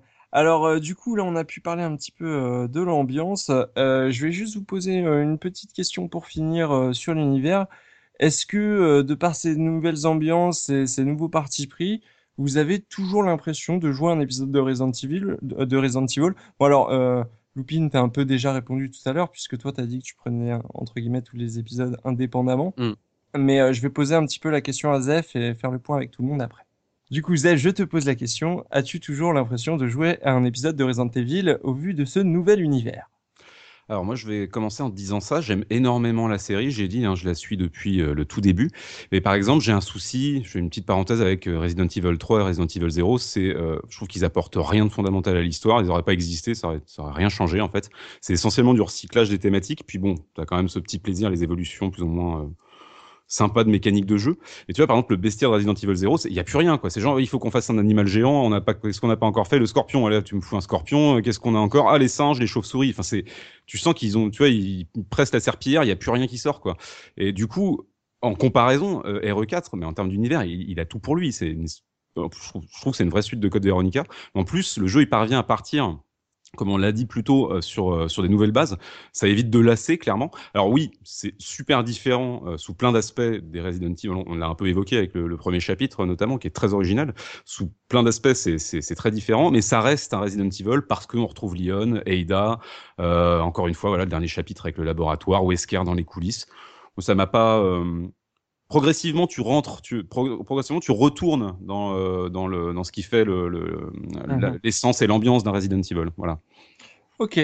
Euh, Subi, euh, de ton côté, euh, tu l'as ressenti un peu de la même façon ou euh, ça t'a pas choqué? Non, non, moi ça m'a pas choqué du tout. Euh, voilà, c'était une nouvelle direction qui, qui voulait prendre et au contraire, je trouvais ça plutôt bien parce que euh, on commençait à avoir fait le tour euh, avec les épisodes précédents. Je voyais justement, au bout d'un moment, tu dis ouais, bon, ok, dans quelle Ouais, t'as vu ça comme de, un, un coup de fraîcheur. euh, Ouais, voilà, c'est, comme je dis. Après, le, le scénar, il est complètement nanar, mais au moins, voilà, il, il s'est dit tiens, je vais changer le truc. Euh, moi, le, le coup des parasites plutôt que les zombies, ça m'allait très bien. Donc, euh, et au final, ça reste, euh, ça reste similaire. C'est juste que, euh, voilà. oui, il y, a- il y, a des- des bases qui restent, on le verra Voilà. après. euh, Donc, euh, Il est génial, hein, les, les, les plagas. hein. Ouais. Bah, Il y, avait, il y avait aussi à cette époque-là une petite overdose de, de zombies. hein. Mais Comme, on a, comme on a eu dans, vrai. le, dans, dans les séries télé là, il y a quelques oui, temps, oui, et les on voyait films, du ouais. zombie partout. Ouais. Et à l'époque, dans le, dans le jeu vidéo aussi, on avait un peu overdose et je pense qu'ils ont très bien fait de, de partir sur autre chose. Quoi. Ouais, avant l'overdose suivante de la génération d'après encore. Parce qu'ils sont revenus en force après encore. Oui, c'est vrai, exact. J'ai vu, j'ai vu une, en par- enfin, une petite parenthèse par rapport à ce qui vient d'être dit. J'ai vu une, euh, rapidement une vidéo, un petit making of du jeu, et je crois que c'est le producteur qui dit que, euh, avec les derniers épisodes qui étaient sortis avant, genre le 0, tout ça, en fait, les développeurs chez Capcom en avaient marre et commençaient à partir dans d'autres équipes parce qu'ils se faisaient chier sur Resident Evil. Donc du coup, il allait voir Mikami en lui disant, faut que tu, faut que tu repartes à zéro de tout. Ouais, il faut trouver une autre sont- idée. Ouais. C'est-à-dire que Mm. c'est même pas, il y a pas que les joueurs qui se font chier, même les mecs qui font les jeux, ils s'emmerdent. C'est- vrai qu'on avait eu une dose d'épisodes qui était vraiment similaire. Euh, même Code Veronica euh, avait juste euh, ajouté des décors en 3D, mais ça restait la même chose, quoi. Donc c'est vrai que ça a fait un coup de frais sur la licence. On va, on va terminer sur l'univers avec JP. JP, tu vas nous parler un petit peu du scénario. Tu avais un petit truc à noter. Ouais, j'avais un tout petit point, ça va vraiment être, court, mais en refaisant le jeu, en étant plus vieux, c'est quelque chose que j'avais que j'avais pas vraiment compris à l'époque. Alors certes, le scénario de Resident Evil, surtout du 4, euh, est quand même vraiment pas ouf. C'est-à-dire bon, Léon qui va sauver la fille du président des États-Unis parce qu'il y a une secte, voilà. Bon, Et puis il va tout seul, quoi. Et puis il va Ah, tout seul parce que c'est un badass. euh, bon voilà. Mais euh, il y, a, il y a quelques années, en refaisant le jeu, euh, arrivé au générique de fin, je me suis rendu compte que le jeu essayait de t'impliquer émotionnellement seulement une fois que le générique était arrivé, ce que je trouve extrêmement dommage. Parce que le générique de fin, euh, si vous l'avez pas en tête, euh, la première partie en tout cas du générique de fin, c'est tout simplement des artworks et ces artworks qui représentent euh, les villageois qu'on passe notre temps à tuer pendant la majeure partie du jeu, on les massacre comme c'est pas permis. Et ces artworks, c'est juste les villageois qui vivent leur vie avant que Sadler, donc le grand méchant du jeu, avant qu'il arrive et qu'il leur injecte de force les plagas pour les transformer en méchants, enfin en, en ennemis, en, en, en ganados. Et j'ai trouvé la, la première fois que je me suis rendu compte de ce que ça impliquait émotionnellement. Ça peut paraître très bête de dire ça, mais euh, j'ai versé une petite larme quand même parce que la musique y est pour beaucoup, mais c'est aussi, on te dit, pendant tout le jeu, t'as eu un scénario de série B, t'as passé ton temps à tuer des gens par dizaines, et en fait ces mecs-là, euh, bah ils t'ont rien fait. Ces mecs-là, ils ont été forcés à se battre Ah ouais, contre toi. c'est- malin comme, euh, comme euh, Mm. narration, ça. Et, c'est- et- et surtout, c'est quelque chose qui avait déjà été euh, très brièvement euh, mis en place dans le premier Resident Evil, parce que dans le premier Resident Evil, souvenez-vous, euh, à un moment, notre personnage trouve dans le manoir euh, la lettre du gardien qui dit qu'il a été euh, contaminé. Alors, je me souviens plus exactement comment, mais en gros, il tient son journal et il dit qu'il sent lui-même qu'il est en train de changer physiquement, qu'il a envie de manger de la chair humaine. Et il se trouve qu'au moment où on finit de lire la lettre, le gardien zombie sort du placard derrière et nous attaque. Mm. Et je trouve que ça donne euh, un beaucoup beaucoup de relief euh, pour Resident Evil 4. Ça donne beaucoup de relief aux ennemis que tu affrontes parce que euh, bah au final c'est pas juste des zombies décérébrés euh, qui sont dans l'arrière euh, dans l'arrière-plan et que tu tues sans avoir rien à faire. Une fois que le générique de fin arrive, tu te dis putain c'est des mecs qui avaient une vie quoi. Et euh, toi t'arrives là-dedans, bon c'est des ennemis donc tu les tues, mais t'arrives là-dedans et euh, tu défonces tout le monde. Alors que eux, c'est, ils sont autant des victimes que toi, voire même plus, parce que c'est- euh, plutôt cool. On pourrait même euh, comparer ça euh, au fameux boss euh, d'MGS3, là, The Soro, euh, qui te ramène euh, tous les persos que t'as que t'as euh, que t'as tués pendant l'aventure. Hum. Et à la fin, euh, d'ailleurs, je crois qu'il te met aussi euh, le nom et le prénom de tous les soldats que t'as tués. Euh, ça, tu peux récupérer les tags et Mm. tout. Enfin, ça me fait un peu penser à ça aussi. C'est c'est c'est intéressant comme narration. euh. Bah, ça, ça va pas jusqu'à euh, ju- ju- jusqu'à MGS, mais mais vraiment, je, je trouvais que c'était fallait quand même le noter parce que certes le scénario est ultra série B, mais quand t'arrives au générique de fin, si t'as été un minimum impliqué dans le jeu, Mm. euh, tu te prends ça en pleine face et tu te dis ah ouais quand même, c'est beaucoup trop tard par rapport au jeu pour ouais, le mais c'est faire, quand même, c'est quand même chouette. Hein. mais c'est quand même cool de l'avoir fait quoi. Parce que t'as vraiment une transition où t'as quelques images où tu les vois vivre, ensuite tu les vois, tu vois Sadler arriver et prêcher une religion. Forcément, ça, ça te ramène à, À Skippy. Ah, il fallait que je la place là. Léon, tu vas aller combattre Skippy, hein Ok, très bien. Merci JP en tout cas pour euh, ce petit point. C'était important de le noter. Je trouve ça vachement intéressant. Euh, mais on va euh, maintenant rentrer dans le gameplay avec euh, Subikun. Euh, Resident Evil est une série qui a peu ou prou toujours proposé la même formule. Euh, petit, peux-tu nous dire, pardon, ce qu'il en est pour ce quatrième épisode? Ah, bah alors là, c'est la- c'est- c'est c'est dur, hein, parce que justement, parler du, du gameplay de Resident Evil 4, c'est- c'est- ça va être une lourde tâche. En Oh, fait, bah, il faut, faut imaginer vraiment tout ce qui avait fait un peu la base du, des premiers Resident Evil. euh, bah, Alors, est-ce qu'on peut lister euh, les énigmes, ouais, euh, les alors, flingues? Non, mais même avant les énigmes ou les flingues, c'est en gros, Les c'est la représentation où t'es en, en gros, les personnages sont en 3D, mais dans des salles avec des, des vues euh, précalculées sur lesquelles, du coup, t'as aucun contrôle avec la caméra et t'es plus en, en spectateur vu du dessus. C'est avec des, des personnages donc qui se déplacent d'une certaine façon, d'une certaine rigueur, on va dire. Tu- C'est Ouais. le coffre magique, c'est le fait que, du coup, dans ton ton système de, de gestion de, de l'inventaire, c'est euh, tu vas avoir 6 ou 8 cases pour euh, et que chaque objet prend exactement la même taille. Enfin c'est Ouais. tout ça c'est le, le sel de base de, de Resident Evil et là du coup en gros Mikami il a pris il a fait bon allez hop à la poubelle et on va complètement changer ce, ce truc là et sur Ouais, il, il a, il a gardé deux, trois trucs quand même. oui, il a gardé deux trois trucs, mais le premier truc qui, pour le coup, choque tout de suite euh, la rétine au, dès le départ, bah, c'est l'abandon de cette vue, justement, avec les décors précalculés, avec les, les angles de caméra précalculés et figés dès le départ. où Donc tu là, on est sur un autre jeu, quoi. voilà, là tu passes en 3D total avec la- ce qu'on a commencé à appeler à l'époque la caméra épaule, qui est devenu Ouais. le TPS maintenant classiquement aujourd'hui, qui en était encore très très peu représenté à l'époque. Alors, petite précision historique de fan de la Dreamcast, euh, il y, a, euh, il y a un jeu qui s'appelle... euh, putain, comment il s'appelle? Il s'appelle Blue Stinger, qui s'appelle Blue qui Ah avait oui. cette caméra euh, quelques années auparavant. Mais, il a pas du 4, tout- il a évidemment sublimé la chose. Il avait pas du tout la même renommée, je pense que Évidemment, évidemment. Mais, euh, mais tu sais, il faut savoir que, pareil, euh, pour, pour, pour l'historique, il faut savoir qu'à l'époque, euh, une semaine après, en Europe, sortait Cold Fear, fait par les Français Cocorico, euh, Ouais, de Dark oui, Horse, qui s'est fait euh, lamentablement, euh, bah déjà, un, fenêtre de tir, sortir une semaine après Resident Evil 4 sur à peu près le- la même thématique, c'était compliqué. Et surtout, Non. donc, qui proposait également cette euh, vue FPS, caméra épaule, machin et compagnie. TPS, TPS. Euh, TPS, pardon. Et, euh, et forcément, euh, tout le monde disait, oh, du coup, ils ont complètement copié le jeu, machin. Enfin, Ouais. les gars, ils ont développé en même temps. Et tu sais, à un moment, c'est pas au moment où il y a les trailers sortent, tu dis, oh, bah attends, on va tout refaire pour faire comme eux. et, euh, et par exemple, moi, Ah j'avais, j'avais pu rencontrer les développeurs de, de Cold Fear à l'époque, juste avant la sortie de, du, Ah, du il jeu. devait être deg.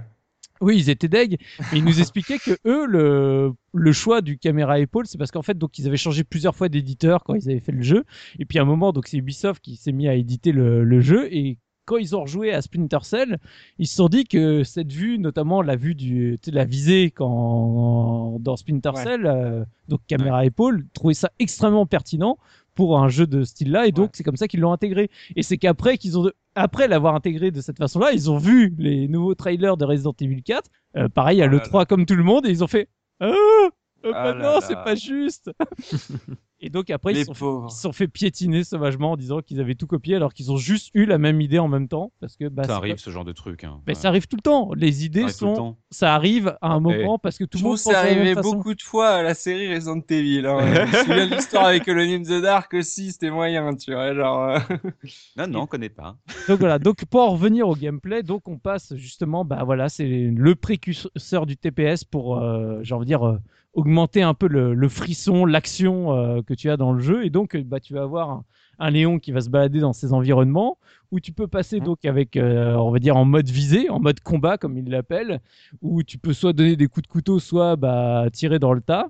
Et donc, Mhm. bah, tu vas progresser comme ça dans le jeu. on, est, on est obligé de viser pour tirer, si j'ai bien compris. voilà, tu es obligé de viser pour tirer parce que donc on va arriver. Alors après, je redétaillerai d'autres éléments du, euh, de, de Resident Evil 4, mais là on arrive à un cœur, à un- vraiment un point important de, de Resident Evil 4. En fait, là on est en pleine transition vers justement tout ce qui a donné les TPS aujourd'hui, les jeux d'action d'aujourd'hui, comme on, on les connaît tous. Gears of War, euh, Mass Effect. Voilà, euh, tout, tout ça, c'est c'est vraiment Resident Evil 4 qui a commencé à dire voilà, maintenant on va commencer à faire ça. Sauf que bah malheureusement aujourd'hui, eh ben il souffre euh, du syndrome du euh, j'ai été le premier et j'ai fait des choix qui n'étaient pas forcément les, les plus pertinents en tout cas Mhm. maintenant euh, à l'heure actuelle. En fait donc quand tu vises, tu es obligé de viser pour tirer.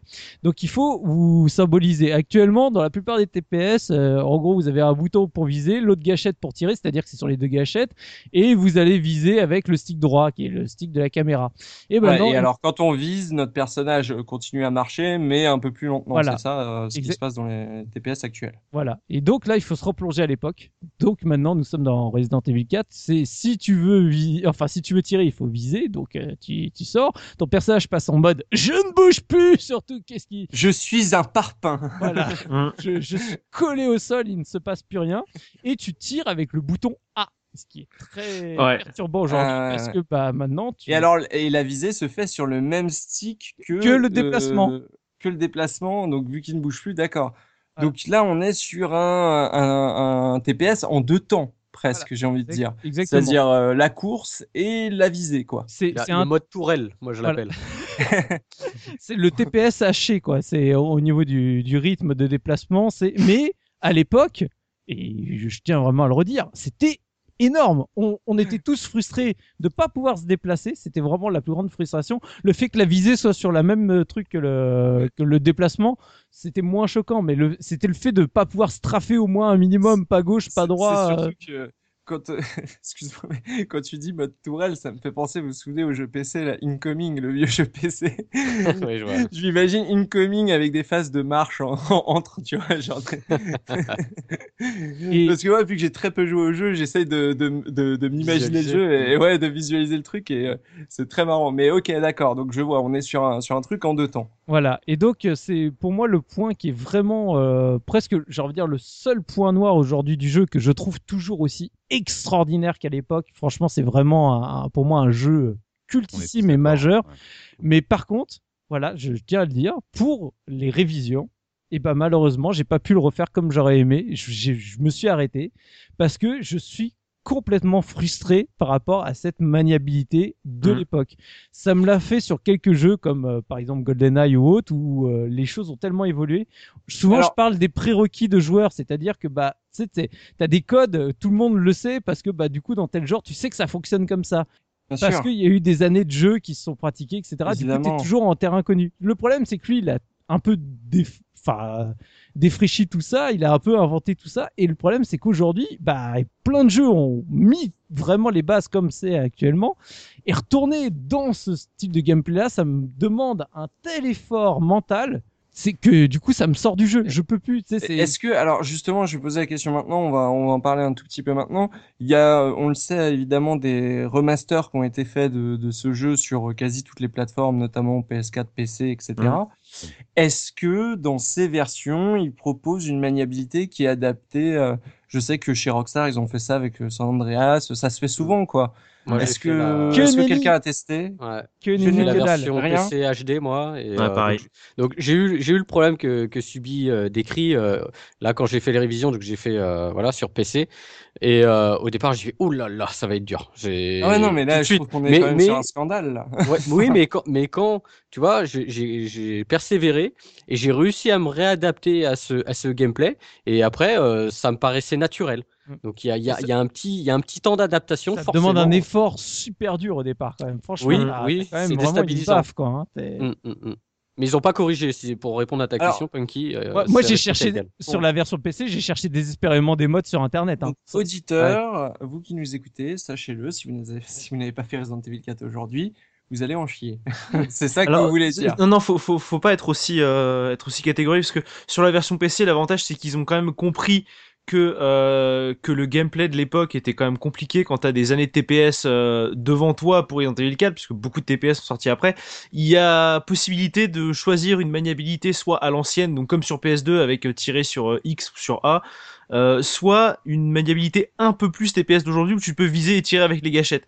Oui. Euh, ça, Ah, ça quand reste- ça même, reste quand d'accord. même- ouais, ouais. Moi, j'ai révisé comme ça parce que vraiment, euh, la maniabilité. D'accord, ok, parce très que tout à l'heure, Lupine me disait qu'il y avait rien et Subi euh, me disait qu'il y avait. Ouais, bah, tu vois, j'ai j'ai pas retrouvé cette option là du coup. Tu, Ah, bah, tu si, me donnes, si, tu me si, donnes à la- envie de, euh, refouiller. à la manette, il te le propose dans les options de, euh, de mettre maniabilité à l'ancienne. Merci euh, JP, tu, nous- Oui, tu moi- nous moi, sauves de tonnes de commentaires Oui, négatifs. oui. Moi, en fait, ce que, je, ce que je parlais, c'était plus dans le fait de se fixer pour tirer, en Mm. fait. Ah, ça, ils l'ont pas fixé, voilà. Ah oui, non, ça, non, évidemment. Ça, euh, Ouais, mais ça, rien que ça- euh, je, parlais plus au, au niveau du mapping des commandes, effectivement. Ouais, mais- Parce que ça, c'est ce qu'il y a de plus frustrant dans le, dans le gameplay si tu le refais à l'ancienne. Excuse-moi, que- je. Non, parce que- Non, mais c'est c'est- le, le- le plus dur aujourd'hui, c'est de jouer à un TPS où tu peux pas avancer et tirer. Mais je t'assure, ça fait vraiment Ah, mais, euh, on est- on est- euh, on est- il existe Mais on est pas, d'accord, et c'est pour ça que Resident Evil 5 s'est cassé la gueule. On est tous d'accord là-dessus. Ce Mm. que je veux dire, c'est que, c'est que malgré tout, si tu as envie de te refaire, parce que Resident Evil 4, on est d'accord que ce, ce,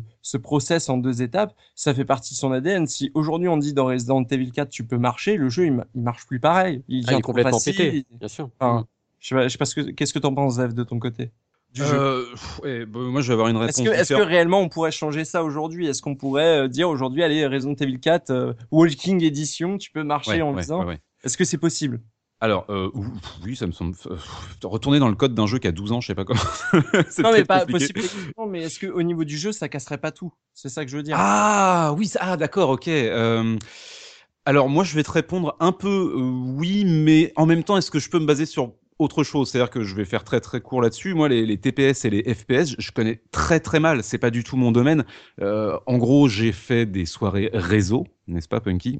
Des soirées réseau, ce qu'on appelle les, ce qu'on appelait les LAN. C'est vrai que ça, enfin, ce qu'on appelle les LAN, ça s'appelait les soirées réseau.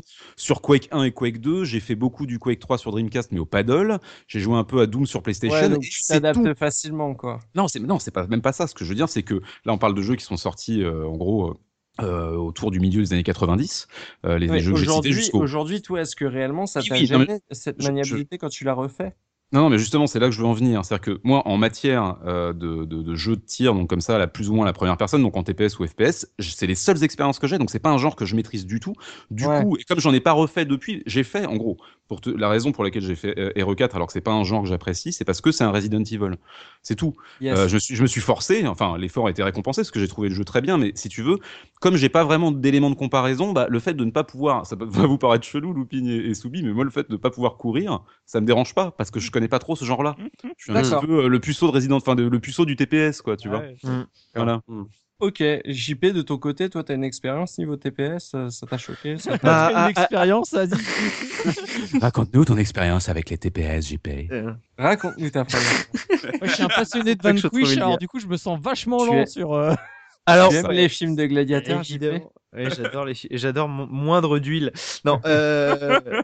alors évidemment rétrospectivement à l'époque j'avais pas d'expérience de TPS donc ça m'a absolument pas choqué et euh, à chaque fois que je refais le jeu, euh, quand il a fallu le refaire sur PS euh, sur PS2 parce que j'avais pas de PC vraiment capable de faire tourner le jeu, alors que pourtant, euh, enfin bref, euh, quand il fallait le refaire sur PS2, alors que j'avais déjà joué à des TPS sur 360, genre Vanquish par exemple, c'était compliqué, mais pas justement. Très bon que- choix. Pas parce que tu peux pas marcher, mais vraiment parce que le, ma- le mapping des touches, il est, il est impossible. Mais, mais tu peux pas lui en vouloir. C'est, c'est comme ça. Il est, il est arrivé en premier, quasiment en premier. En tout cas, c'est lui qui a eu le plus de succès là-dedans à l'époque.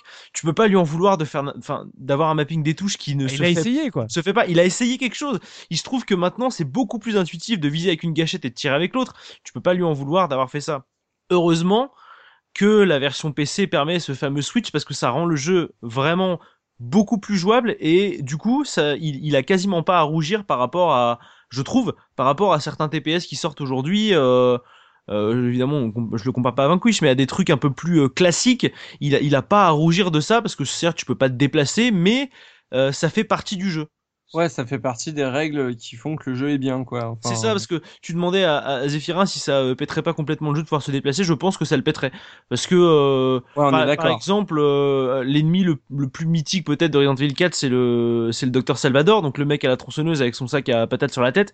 Ouais. Si tu peux courir et tirer, celui-là, jamais il te rattrape. hein. Parce que Ouais, évidemment. Ouais, c'est clair. tout l'intérêt, c'est que tout l'intérêt de pas pouvoir bouger, c'est que raison. est tout le temps en train de te courir après. Il faut que tu te retournes, que tu vises, donc tu peux plus bouger. Tu dois bien tirer dans sa tête pour le l'étourdir. Si tu peux courir et tirer, là, c'est un ennemi de Est-ce que est-ce qu'on est d'accord pour dire euh, que finalement c'est un gameplay qui a révolutionné un peu en son temps, mais qui a, qui a vite été euh, rattrapé et dépassé, et amélioré euh, de manière à ce qu'il devienne vite obsolète, quoi? Bien sûr. Mm. Ouais, mais le jeu, il a été conçu avec ce gameplay, donc Oui. euh, quand, quand il joue, ça, ça reste cohérent, quoi. Tu sais, c'est Est-ce pas. que est-ce c'est pas ça, ça qui le rend assez unique euh, en quelque sorte Mm. Mais dire. après, tu, tu retrouves justement, c'est vrai que je suis d'accord que si tu te mettais à courir, ça, ça casserait beaucoup de choses dans le jeu parce que jusque dans l'IA des, des, justement des ennemis, parce que certes, ça- des fois ça prête à sourire, mais en même temps c'est vraiment fait pour que tu puisses y jouer correctement. Souvent, tu vois les hordes de, de villageois qui courent euh, pour, pour te choper et qui s'arrêtent 3 mètres devant toi Mhm. pour se remettre à marcher, tu vois. Parce qu'ils savent que quand même, t'es es, en train de viser, t'es en galérien, tu peux pas bouger. Donc, du coup, je te laisse une chance. voilà, tu, tu, tu peux pas faire que des trucs où les gars ils te foncent Ouais. dessus, ils s'arrêtent jamais, ils te chopent, ils te plaquent euh, comme des rugbyman, quoi. Ça, ça, ça le ferait pas, tu serais mort Alors, en deux secondes. Justement, on parle beaucoup des scènes de combat. Euh, en dehors de, de, de ces scènes de, de combat, qu'est-ce qu'on fait Qu'est-ce qu'on cherche euh, dans ce jeu euh, Alors, Ah, c'est vrai, il y a des trucs aussi. ouais, enfin, c'est- On, on casse des tonneaux dans tous les sens. voilà. tu, tu, on pousse tu des vas- échelles, tu- on tu- en remet. Voilà, Attends, tu- on casse des tonneaux avec un couteau, s'il Voilà. te plaît. tu, tu tires dans, les, euh, dans le décor pour récupérer plein de bijoux parce que les gens Ah ils, oui. ont, la- ils ont laissé une tonne de thunes partout, quoi. Je trouve ça trop bien l'ajout de la thune et des trésors, c'est trop Des cool. pesetas, hein. Voilà. Donc, euh, je vais Justement, il y a, y peut-être des choses qui ont été repris, euh, reprises des anciennes formules. euh, genre, je, je pense à l'inventaire, je pense. euh, Bah, c'est Euh, là par- où je vais revenir exemple, un peu aux plus en détail euh, sur, sur les autres différences, enfin, ou en tout cas les apports de Ouais. Resident Evil 4. Euh, au- maintenant, on laisse côté le, de côté le, euh, TPS. Donc, en fait, avant, donc, comme je disais, on avait l'inventaire. L'inventaire où tu trouvais les objets, tu avais X cases et du coup tu te débrouillais avec euh, tes personnages et ton coffre magique qui téléportait tout ce que tu avais à téléporter. Dans le coffre, tu mettais tout ce que tu avais envie. Là, on se retrouve avec une gestion plus euh, RPG, que ce soit pour justement ton inventaire ou même pour les capacités de ton personnage. Donc, tu vas avoir ah, une mallette dans laquelle bah, tu vas mettre tous tes éléments et chaque élément va prendre plus ou moins de la enfin de taille. C'est forcément un lance-roquette. Ça prend plus de place qu'une pauvre herbe euh, alors qu'avant dans les premiers Resident Evil une herbe ou ton shotgun ça prenait exactement la même euh, la même place. Du coup, donc ça, tu as une vraie évolution avec une gestion d'inventaire, vraiment plus comme dans les, j'ai envie dire, euh, RPG occidentaux que, que tu avais à l'époque. À côté de ça, ils ont ajouté aussi quelques éléments donc euh, d'évolution, bah, justement euh, RPG. Donc là, ça se voit plus dans les armes, où bah tu vas pouvoir avec la thune que tu trouves un peu partout, donc tous les bijoux, les machins, les thunes que tu ramasses sur les corps, upgrader petit à petit selon différentes caractéristiques tes armes, et du coup, tu pourras pas tout upgrader. Ça va être à toi de choisir exactement. Alors, ça, c'est- un truc aussi qui est re- revenu euh, vachement à la mode euh, toute Oui. la génération d'après. Hein. On Oui. est d'accord. Oui, oui, oui. Donc ça, je trouve ça intéressant. Comme tu as l'upgrade aussi de ta barre de vie, au fur et à mesure du Mm. jeu, tu vas pouvoir avoir Ah ouais. plus en plus de vie. Donc Mm. tu vas te sentir Ouais. quand même un peu plus costaud, surtout que les ennemis vont te faire rapidement de plus en plus mal. Donc si tu si tu upgrades Est-ce qu'il y a un peu, peu d'équipement, euh, des gilets pare-balles, des trucs comme ça ou pas? Non, c'est vraiment euh, sur les sur le matos euh, arme du coup. que- Vraiment, ouais, Tu- ok. tu, peux, tu peux acheter, mais ça sert à rien. Mais tu peux acheter un peu plus loin dans le jeu un gilet euh, tactique et un gilet, je sais pas quoi. Enfin, et si je me trompe pas, hein, vraiment. Ça, mais, ça, euh, ça te balance de l'armure ou Ouais. ça- tu perds moins de vie quand tu te fais toucher, mais c'est pas. C'est juste que. plus lent, hein, du coup. hein, je ouais, c'est juste Ouais. que comme le dit Soubi, au bout d'un moment, les ennemis finissent par faire très mal. Et euh, si tu upgrades pas ta barre de vie, parce qu'ils ont rajouté un système, ils ont rajouté une herbe en fait. Parce que si je me trompe pas, dans La les jaune. premiers t'avais juste la, voilà, t'avais juste la rouge et la verte dans les premiers. Et là, ils ont rajouté la jaune. Et la jaune, quand tu la combines avec une autre herbe, euh, ça te permet d'augmenter un tout petit peu ta vie maximale. Et au bout d'un moment, il faut le faire parce que euh, tu, peux très vite te faire one shot par certains ennemis au bout d'un moment. Et euh, d'autant qu'il y a un système de ça, on verra peut-être plus tard dans le gameplay. Je sais pas dans quelle partie ça doit rentrer d'ailleurs ce truc-là, mais le, le, ranki- ranking du jeu on s'ajuste lui-même. Donc tard, voilà, ouais. c'est. Ok, donc euh, à ce niveau-là, euh, tout ça, euh, c'est c'est que du que, que des trucs que je vois euh, qui ont été repris euh, par la suite. C'est c'est assez intéressant. Oui. Euh, Subi au niveau du gameplay, on fait quoi d'autre euh, à part ça? Et bah alors après, bah, les, les vraies, j'ai envie de dire, nouveautés en termes de, de gameplay par rapport à l'époque, c'est vraiment toutes les interactions des corps. Alors euh, un peu symbolisé euh, Mm. Avec gros bouton A, enfin un peu sous forme de QTE, mais c'est vrai que le village est extrêmement bien fait pour ça parce que ça te met tout de suite dans toutes les possibilités qu'on, les nouvelles possibilités qu'on t'offre. C'est-à-dire Mhm. que voilà, c'est le premier où tu commences à te cacher dans une baraque, tu te mets à côté d'une fenêtre et bah tu vas traverser la fenêtre pour aller te replanquer ailleurs, tu vas faire tomber une échelle quand tu as des des villageois qui essayent de, de monter dessus, etc. Donc, tu as une, les barrières. euh, Voilà, t'as les, t'as barrières où tu vas sauter par-dessus. Enfin, tu sautes juste par-dessus plutôt que d'essayer d'en faire tout le tour pour rien.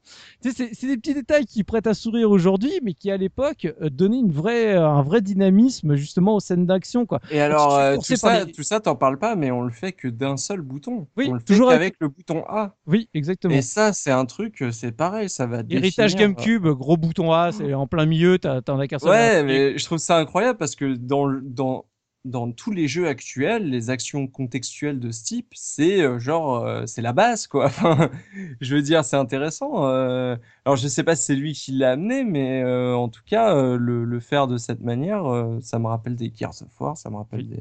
Je trouve ça intéressant. Et après, donc, tu as vraiment, donc, aussi au niveau des, des cinématiques, on en a un peu parlé, tu as vraiment l'ajout des QTE et de certaines séquences qui sont assez mythiques, notamment le combat euh, final, Creuser, qui, est- qui est juste extraordinaire. Moi, je trouve, j'adore Mhm. cette, cette séquence. Ouais. QTE.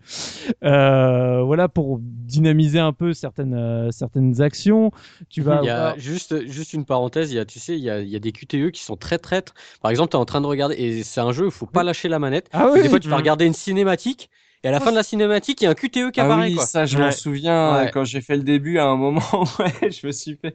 Ah Ah non, oui. mais c'est hyper traître. Et du coup, Et, as et tout le souvent, temps la manette en QTE main. changent en plus. Souvent, ils changent euh, la dernière, euh, le dernier truc du QTE euh, juste pour te faire chier. euh, C'est Ouais. Mm. c'est assez cool ce qu'ils ont fait là-dessus. ouais. Et donc après, pareil en, en point un peu, euh, je dirais en dire euh, différent. Et alors c'est c'est un peu le point boulet. Nous avons Ashley avec ses petites séquences. Donc soit où tu as Ashley à côté de toi et tu lui dis va là, cache-toi là, ferme ta gueule. Help me Donc c'est toujours le. Alors, euh, c'est combien de Eva MGS3 euh, sur 20 Bah, elle est chiante quoi. Franch- franchement, tu, moi de toute façon, Ouais, missions, tu dois protéger un, un larbin. C'est dans les jeux. c'est- elle, elle a, elle a quoi? Elle a une petite barre de vie euh, Oui, elle a sa ouais. barre de vie, il faut la protéger, il faut la planquer dans des, euh, dans des poubelles Ah, euh, quand tu Ouais, c'est En fait, dans des bennes à ordures quoi. Ah ouais, le, le, le il y a une poids. fonction. Il y a une fonction pour lui dire, tu sais, euh, stay, stay here. Tu sais, tu, tu la, en fait, tu lui dis de ne pas bouger. Et en fait, moi, à chaque fois, je la mets dans un coin safe. Je vais faire tout ce qu'il y a à faire. Tu sais, je vais tuer les ennemis et tout. Et après, je la fais revenir, quoi. Ouais. Et tu repasses de temps en temps voir s'il n'y a pas euh, Ah, tu l'entends, hein. sur la Tu l'entends, Ah, gueule. De toute façon, il y a son icône de barre de vie en bas de l'écran qui est euh, qui est barrée Ouais. en rouge si elle a été attrapée par un Ganados. Et t'as t'as un certain temps. En fait, une fois qu'elle a été attrapée par un Ganados, il faut que tu tues le Ganados pour qu'il la lâche avant qu'elle ait des qu'il passe une porte dans le niveau, n'importe quelle porte euh, de jonction de zone de niveau en fait. Parce que s'il passe la porte, bah elle est perdue. Voilà, c'est Et un peu comme dans Yoshi ah, Island, ouais. tu vois, tu quand t'as bébé Mario, euh, t'as 20 secondes pour le récupérer. C'est comme la princesse Ruto euh, dans Ocarina of Time. Ah ouais, aussi. Faut la balader avec toi. Le, le problème, moi, qui m'était arrivé, c'est que tu sais, euh, quand t'es dans le château, elle se fait. euh, donc, c'est les moines qui la mettent sur, euh, sur l'épaule, tu vois. Et, Mm. Ouais. et, euh, et moi, tu sais, je tirais au, au fusil sniper. Et elle, en fait, elle a, il y a le tir, euh, le tir ami. Elle, Mm. elle prend des dégâts si tu tires dessus. Et Ah, en fait, j'ai voulu faire un, un headshot au, au moine. j'ai tiré la tête à, à Ashley. Ah, le game over direct. Ah bah oui, direct. On n'a pas aimé quoi. Ah Tu ouais. gères mal les balles dans la tête. Et donc, euh, et t'as une séquence où euh, Dashley toute seule aussi d'ailleurs, euh, Mm. qui, est, euh, bon, qui, qui est sympathique, mais tu, tu- tu- tu- tu te sens frustré parce que t'es juste avec Ashley et voilà, tu te sens, tu te sens tout faible. Le Après, j'aime bien- Ça reprend le gameplay de RE 1 en Ça, caméra. ça dépend quelle version tu, euh, tu en fais. la code- version ouais, Jap. Ah, c'est en Ouais, version, en ouais, c'est la, la code Véronica en fait. C'est la code Véronica en fait, c'est une caméra fixe mais qui te suivent un peu quoi. Mm. C'est vachement chouette. Oui, parce qu'il y a quelques, euh, enfin, quelques différences euh, entre les versions, euh, différentes versions, notamment sur les censures de certaines morts de Léon ou euh, justement. Ou la culotte d'Ashley aussi qui est censurée en Voilà, version. Euh, Les, Ah ouais, les décapitations n'existent pas en japonais si j'ai bien, compris- Mm. Oui. si j'ai bien compris. Exactement. Et donc après- j'imagine qu'on va parler de ça dans les anecdotes euh, Mhm. tout à l'heure. Euh, juste, euh, juste pour conclure, on peut, euh, on peut juste dire que Ashley est quand même un peu moins sympa que Farah, dont on a parlé dans le podcast précédent. Donc euh, voilà, on, on peut faire un petit comparatif des, des, des compagnes euh, de héros badass. Et après, je vais juste terminer sur un dernier point sur le gameplay. Après, euh, comme ça, j'aurais fait tout ce que je voulais dire. Le, pour moi, et un détail qui est super important dans, dans Resident Evil 4, c'est sa mise en scène en fait. Je trouve Ouais. que Resident Evil 4, c'est le premier. genre, Alors, je vais, je vais le balancer comme ça. En gros, pour moi, Resident Evil 4, c'est le meilleur film Resident Evil. C'est celui Ouais. Mhm. où en fait, t'as- tu sens que toutes les références scénaristiques sont là, mais la mise en scène des, des scènes d'action, c'est juste extraordinaire. Il y avait vraiment des moments où j'avais l'impression d'être dans un, un pur film d'action de fou, où quand tu, tu ressors de l'église et tu balances la charrette en feu sur la gueule Ouais. de la joie, ou quand Quand, tu montes sur un toit et que tu dégommes les zombies sur les échelles et tout. Voilà, euh, où t'as les séquences où t'as as, l'espèce de camion qui te poursuit, Alors, tu les, Je, tu- je vais, je vais dire un truc, euh, je voulais dire un truc qui va peut-être euh, rejoindre ton propos. Moi, j'ai trouvé que c'était un peu le renouveau du rail shooter. Mm. Parce qu'il y a cette mise en scène très cinématographique de, de l'épique euh, à, à, à chaque instant, entre Voilà. guillemets. et, Il y a quelques euh, séquences comme ça, mais c'est pas du, du rail- c'est du semi-rail shooter. Oui, bien que tu peux sûr, mais... déplacer sur ce rail, mais oui, c'est Oui, bien sûr, mais c'est un peu le renouveau, c'est un peu la suite ouais. logique. euh, je veux dire, Tu veux euh, dire du jeu a- un peu à sensation, mais en même temps, il faut de l'habileté. et Exactement, c'est ça, un peu un jeu montagne russe au final. Ah, euh, absolument, c'est ça, ouais. C'est Et- un peu, euh, c'est un peu The Temple of Doom euh, par moment. Voilà. ouais. Et, et pour moi, c'est un jeu qui est extrêmement généreux là-dessus parce que tu t'arrêtes jamais, mais vraiment, tu- dans Resident que c'est Evil 4, un- tu peux quasiment jamais souffler, tu as toujours un truc qui se passe. Et à chaque fois, c'est des séquences, mais moi, il y a énormément de séquences que je me rappelle qui m'ont marqué, quoi que ce soit les, les boss, notamment avec le boss du lac qui est au début du jeu, mais que je trouve euh, extraordinaire. Enfin, t'as- Ouais, moi, tu vois, c'est ce qui m'a bloqué parce que ce boss-là, j'arrive pas à le passer, j'arrive pas à comprendre. euh, c'est vraiment. euh, Alors, si vous voulez me filer l'astuce, comme ça, comme ça, je pourrais le continuer. Mais je, je- j'avoue que je ne comprends pas comment on passe ce boss. Il y a trop de Oh, tu- trop de trucs qui se passent. Voilà, et, et donc ce jeu, c'est euh, entre les combats avec les, euh, avec les trolls, enfin, mais tout, euh, tout est super tendu tout le temps, t'es pressé tout le temps, c'est la, la mise en scène est, est génialissime et le contenu est hyper généreux pour un jeu de ce genre, quoi. Le, moi, Ouais. la, ma, ma première run, j'ai dû faire 16 heures de jeu et contrairement, parce que comme je dis souvent, moi je préfère les jeux courts plutôt que les jeux où je m'ennuie, surtout sur ce genre de les, les jeux d'action. On en parlait justement avec Prince of Persia, que ça me dérangeait pas de le, le torcher en 4 heures parce qu'au contraire, je pouvais y revenir de manière Celui-ci très est pas agréable. trop long. Et bah normalement pour moi 16 heures ça arrive le moment où dans tous les FPS, TPS ou enfin TPS il y en a quasiment aucun qui a atteint les 16 heures mais dans les FPS ou autres c'est vraiment le moment où je commence à, à bailler aux corneilles sévère quoi. À partir de au-delà de, de 11 heures ça, ça- ça tire sur la corde et bah dans Resident Evil 4 jamais. Je me suis jamais ennuyé une seule seconde. Je trouve qu'il te tient les. Pourtant, euh, les tout 16, à l'heure, 20 heures on parlait d'un d'un ventre mou. Tu l'as vraiment pas ressenti, toi, de ton côté? Ah non, non, moi j'étais à fond du début à la fin. Il y a des ennemis, des nouveaux ennemis régulièrement, des, des personnages qui sont super, euh, super chelous. Les séquences où t'as le, le gars là qui il faut que tu, que tu leurres avec le son, avec ses énormes griffes, t'es en Mm. stress. Quand t'as les espèces de bestioles volantes, t'es en méga stress. euh, Quand t'as les, les régénérateurs Ouais. là où je sais plus J'ai l'impression qu'il y a une espèce de perpétuelle découverte dans le jeu euh, Exactement. Et les, les régénérateurs à Iron Maiden à la fin, tu t'es tu dis qu'est-ce que c'est que cette merde oh, Je crois que c'est les plus, je crois que c'est les plus flippants ceux-là pour Ouais. moi.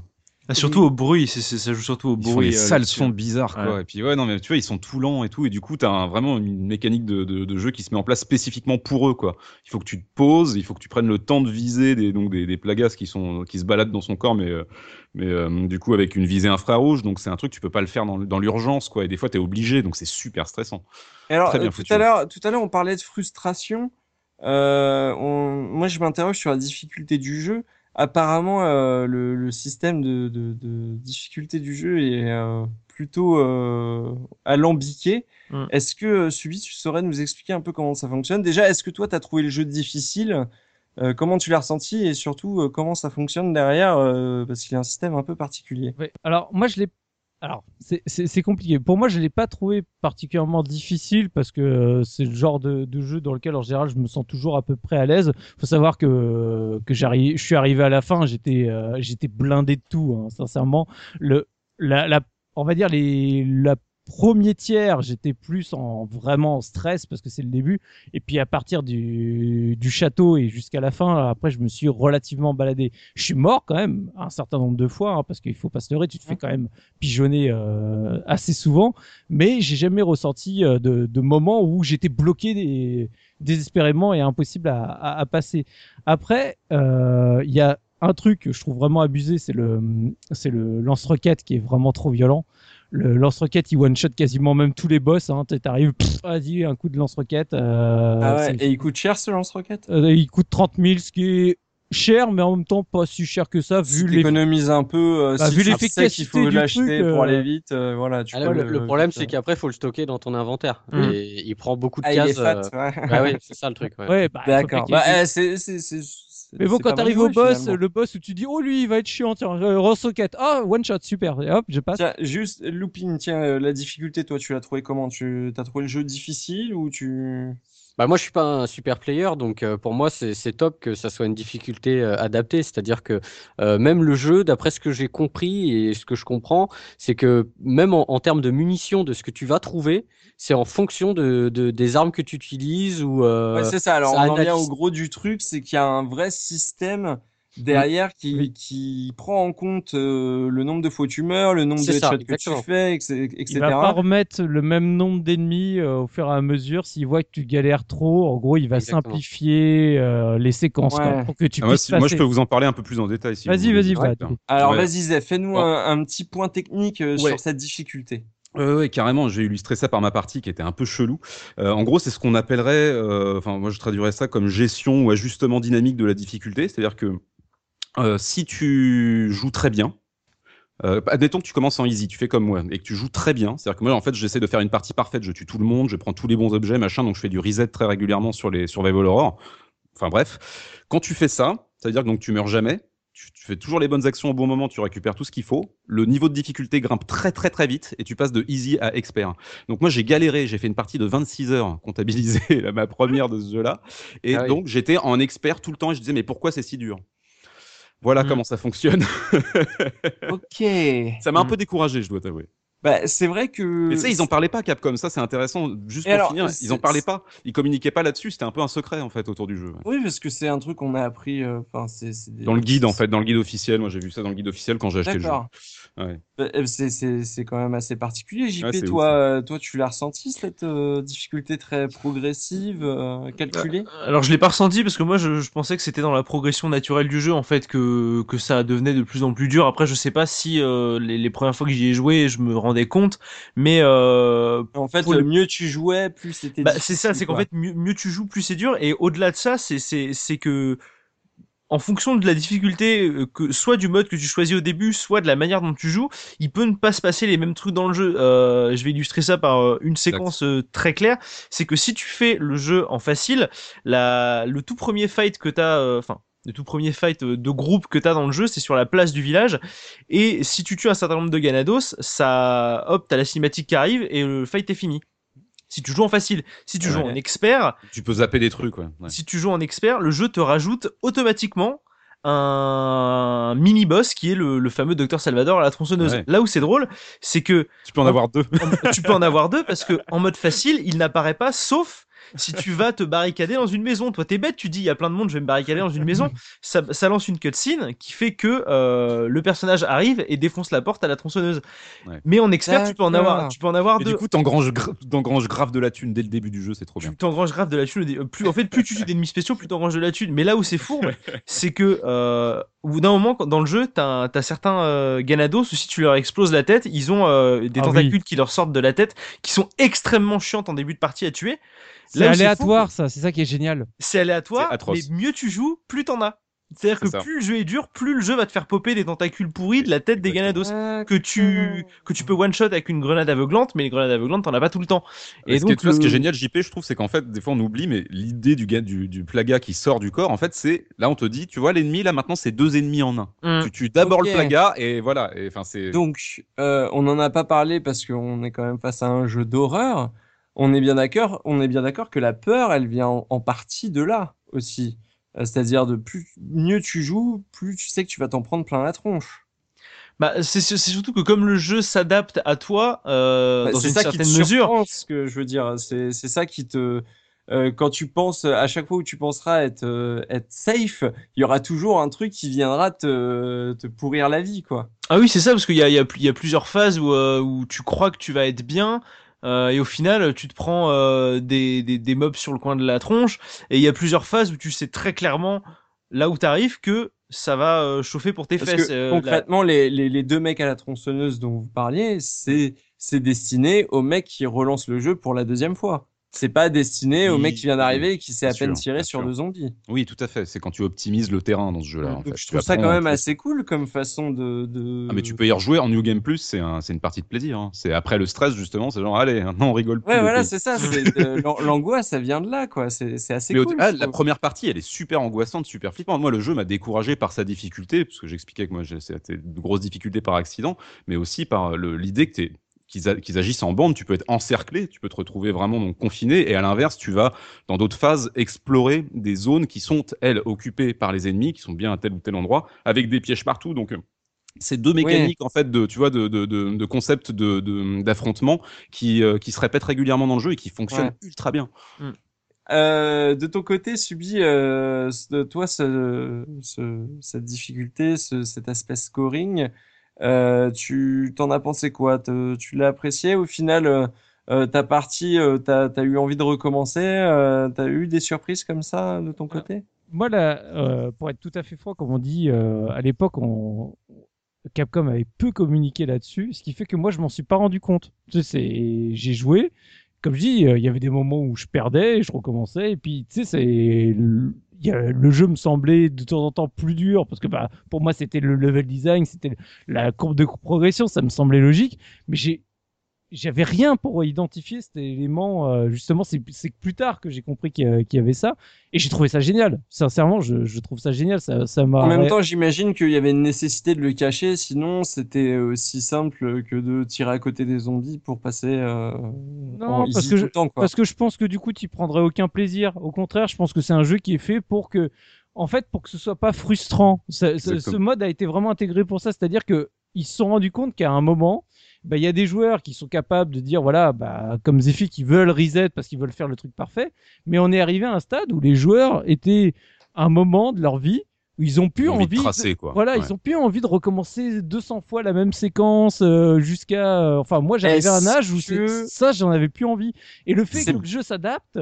Est-ce que c'est pas dû au fait aussi que ce soit à la base une exclusivité Nintendo euh, Enfin, c'était un jeu. Oh Oh non, non, je je pense pense pas. pas. Je sais pas, je pose la question. On sait que Nintendo aujourd'hui est, est beaucoup sur ce genre de méthode avec leur leur leur guide, leur machin, euh, Je voudrais juste- guide. Un tout petit Euh. truc à préciser qui, je pense qui est important historiquement. Alors si je dis pas de bêtises, c'est pas la première fois en fait que on, a un jeu avec cet aspect gestion donc dynamique de la difficulté. Si je dis pas de bêtises, un vieux jeu d'arcade comme comme Xevious en fait implémentait déjà ce genre de, de, de principe. D'accord. Mais c'est Hmm. le truc qui est à noter, donc c'est pas la première fois dans RE4 pour RE4, mais c'est ultra bien intégré et bien pensé pour ce jeu en particulier. C'est que tu, il y a le- un petit- tu le vois Ouais. pas. T'as l'impression presque Non. que c'est tu l'as. En fait, en Tu gros, c'est tu t'as passé la séquence et t'as l'impression que c'est juste que des fois limite que c'est parce que tu l'as mieux joué alors qu'en fait non, c'est le jeu qui s'est un peu adapté à toi. Mais c'est pas grave. Du coup, tu gardes la sensation de plaisir d'avoir réussi, d'avoir progressé. Et- et c'est ça aussi peut-être qui fait de ce jeu un jeu culte, c'est que les joueurs en discutant se rendent compte qu'ils n'ont pas eu du tout la même expérience du jeu et les mêmes pics de difficulté aussi peut-être. C'est Ils ont mis en place plein de, plein questions euh, ouais, carrément. Et Ouais a- voilà, enfin, je trouve point, ça euh, intéressant. euh, Il Il y a un point sur la difficulté que, que je voulais rajouter et qui change aussi par rapport aux autres Resident Evil, c'est le fait qu'il n'y ait plus les, les systèmes de tampons d'encre, enfin pour la machine Ah, à les écrire, là, sauvegardes. Hmm. les sauvegardes. Et là, franchement, il y a énormément de points de sauvegarde. Franchement, euh, enfin, Ouais. déjà il y a des, on l'a map. pas dit, mais c'est- euh, ouais, il y a la map. C'est euh, c'est euh, c'est chapitré. Ça fait, euh, il y, a, plusieurs chapitres et à, chaque, fin de chapitre il y a une save et il y a vraiment beaucoup de machines à écrire. Donc tu peux vraiment faire euh, pas à pas euh, euh, l'aventure. T'es pas obligé de remonter. Quand tu meurs, t'es pas obligé de remonter vraiment très très loin. Si t'as pas envie de, parce que automatiquement le jeu va te remettre euh, pas à ta save, mais à une, euh, on va dire à une, à une pièce où t'es mort quoi. Et Oui, euh, il te remet un peu avant Et, quoi. et du coup, ça Voilà. baisse la difficulté pas mal à ce, à ce, à ce moment-là, Oui. en fait. mais ça comptabilise tes morts aussi effectivement. Absolument, absolument. Et, et et- ça, et du- ça rend le jeu beaucoup plus arcade au final. Ouais, Bah, mais en moi, fait, ce que si je tu faisais, veux- je rechargeais, moi. Je rechargeais les saves. non, mais pour pas que ça, j'ai mon compteur de, de, de morts qui, qui, augmente. Voilà, bah, c'est Ah exactement ce que je ouais. racontais tout à l'heure aussi. Je voudrais juste rajouter un truc, c'est qu'en fait, voilà, c'est un jeu de, enfin, comme c'est un survival horror, cla- classiquement, c'est un jeu de gestion de personnages avec des contraintes, toujours, quand même pas mal de contraintes, mais plus souple pour euh, s'accommoder à cette espèce de, de principe, comme disait Soubi, d'ac- d'action non-stop. Enfin, de jeu très bien rythmé où tu, tu, tu, tu souffles pas une seule fois, quoi. Et du coup, c'est d'une certaine manière, t'es sur des rails à ce niveau-là. T'es- euh, guidé par le jeu, visible en quoi. fait. Ouais. C'est- On Ouais, te en sans que scène. tu t'en rendes compte. c'est bien mis en scène, comme dit Soubi. Ouais, ça ouais, fait- non, mais je trouve ça très très cool en tout cas. Euh, ce, qu'on, ait pu parler un petit peu de ce, ce système euh, très particulier et qui bizarrement lui, euh, contrairement à beaucoup d'autres choses dans Resident Evil 4, n'a pas beaucoup été repris par les années qui ont suivi. Peut-être parce que c'était un peu secret.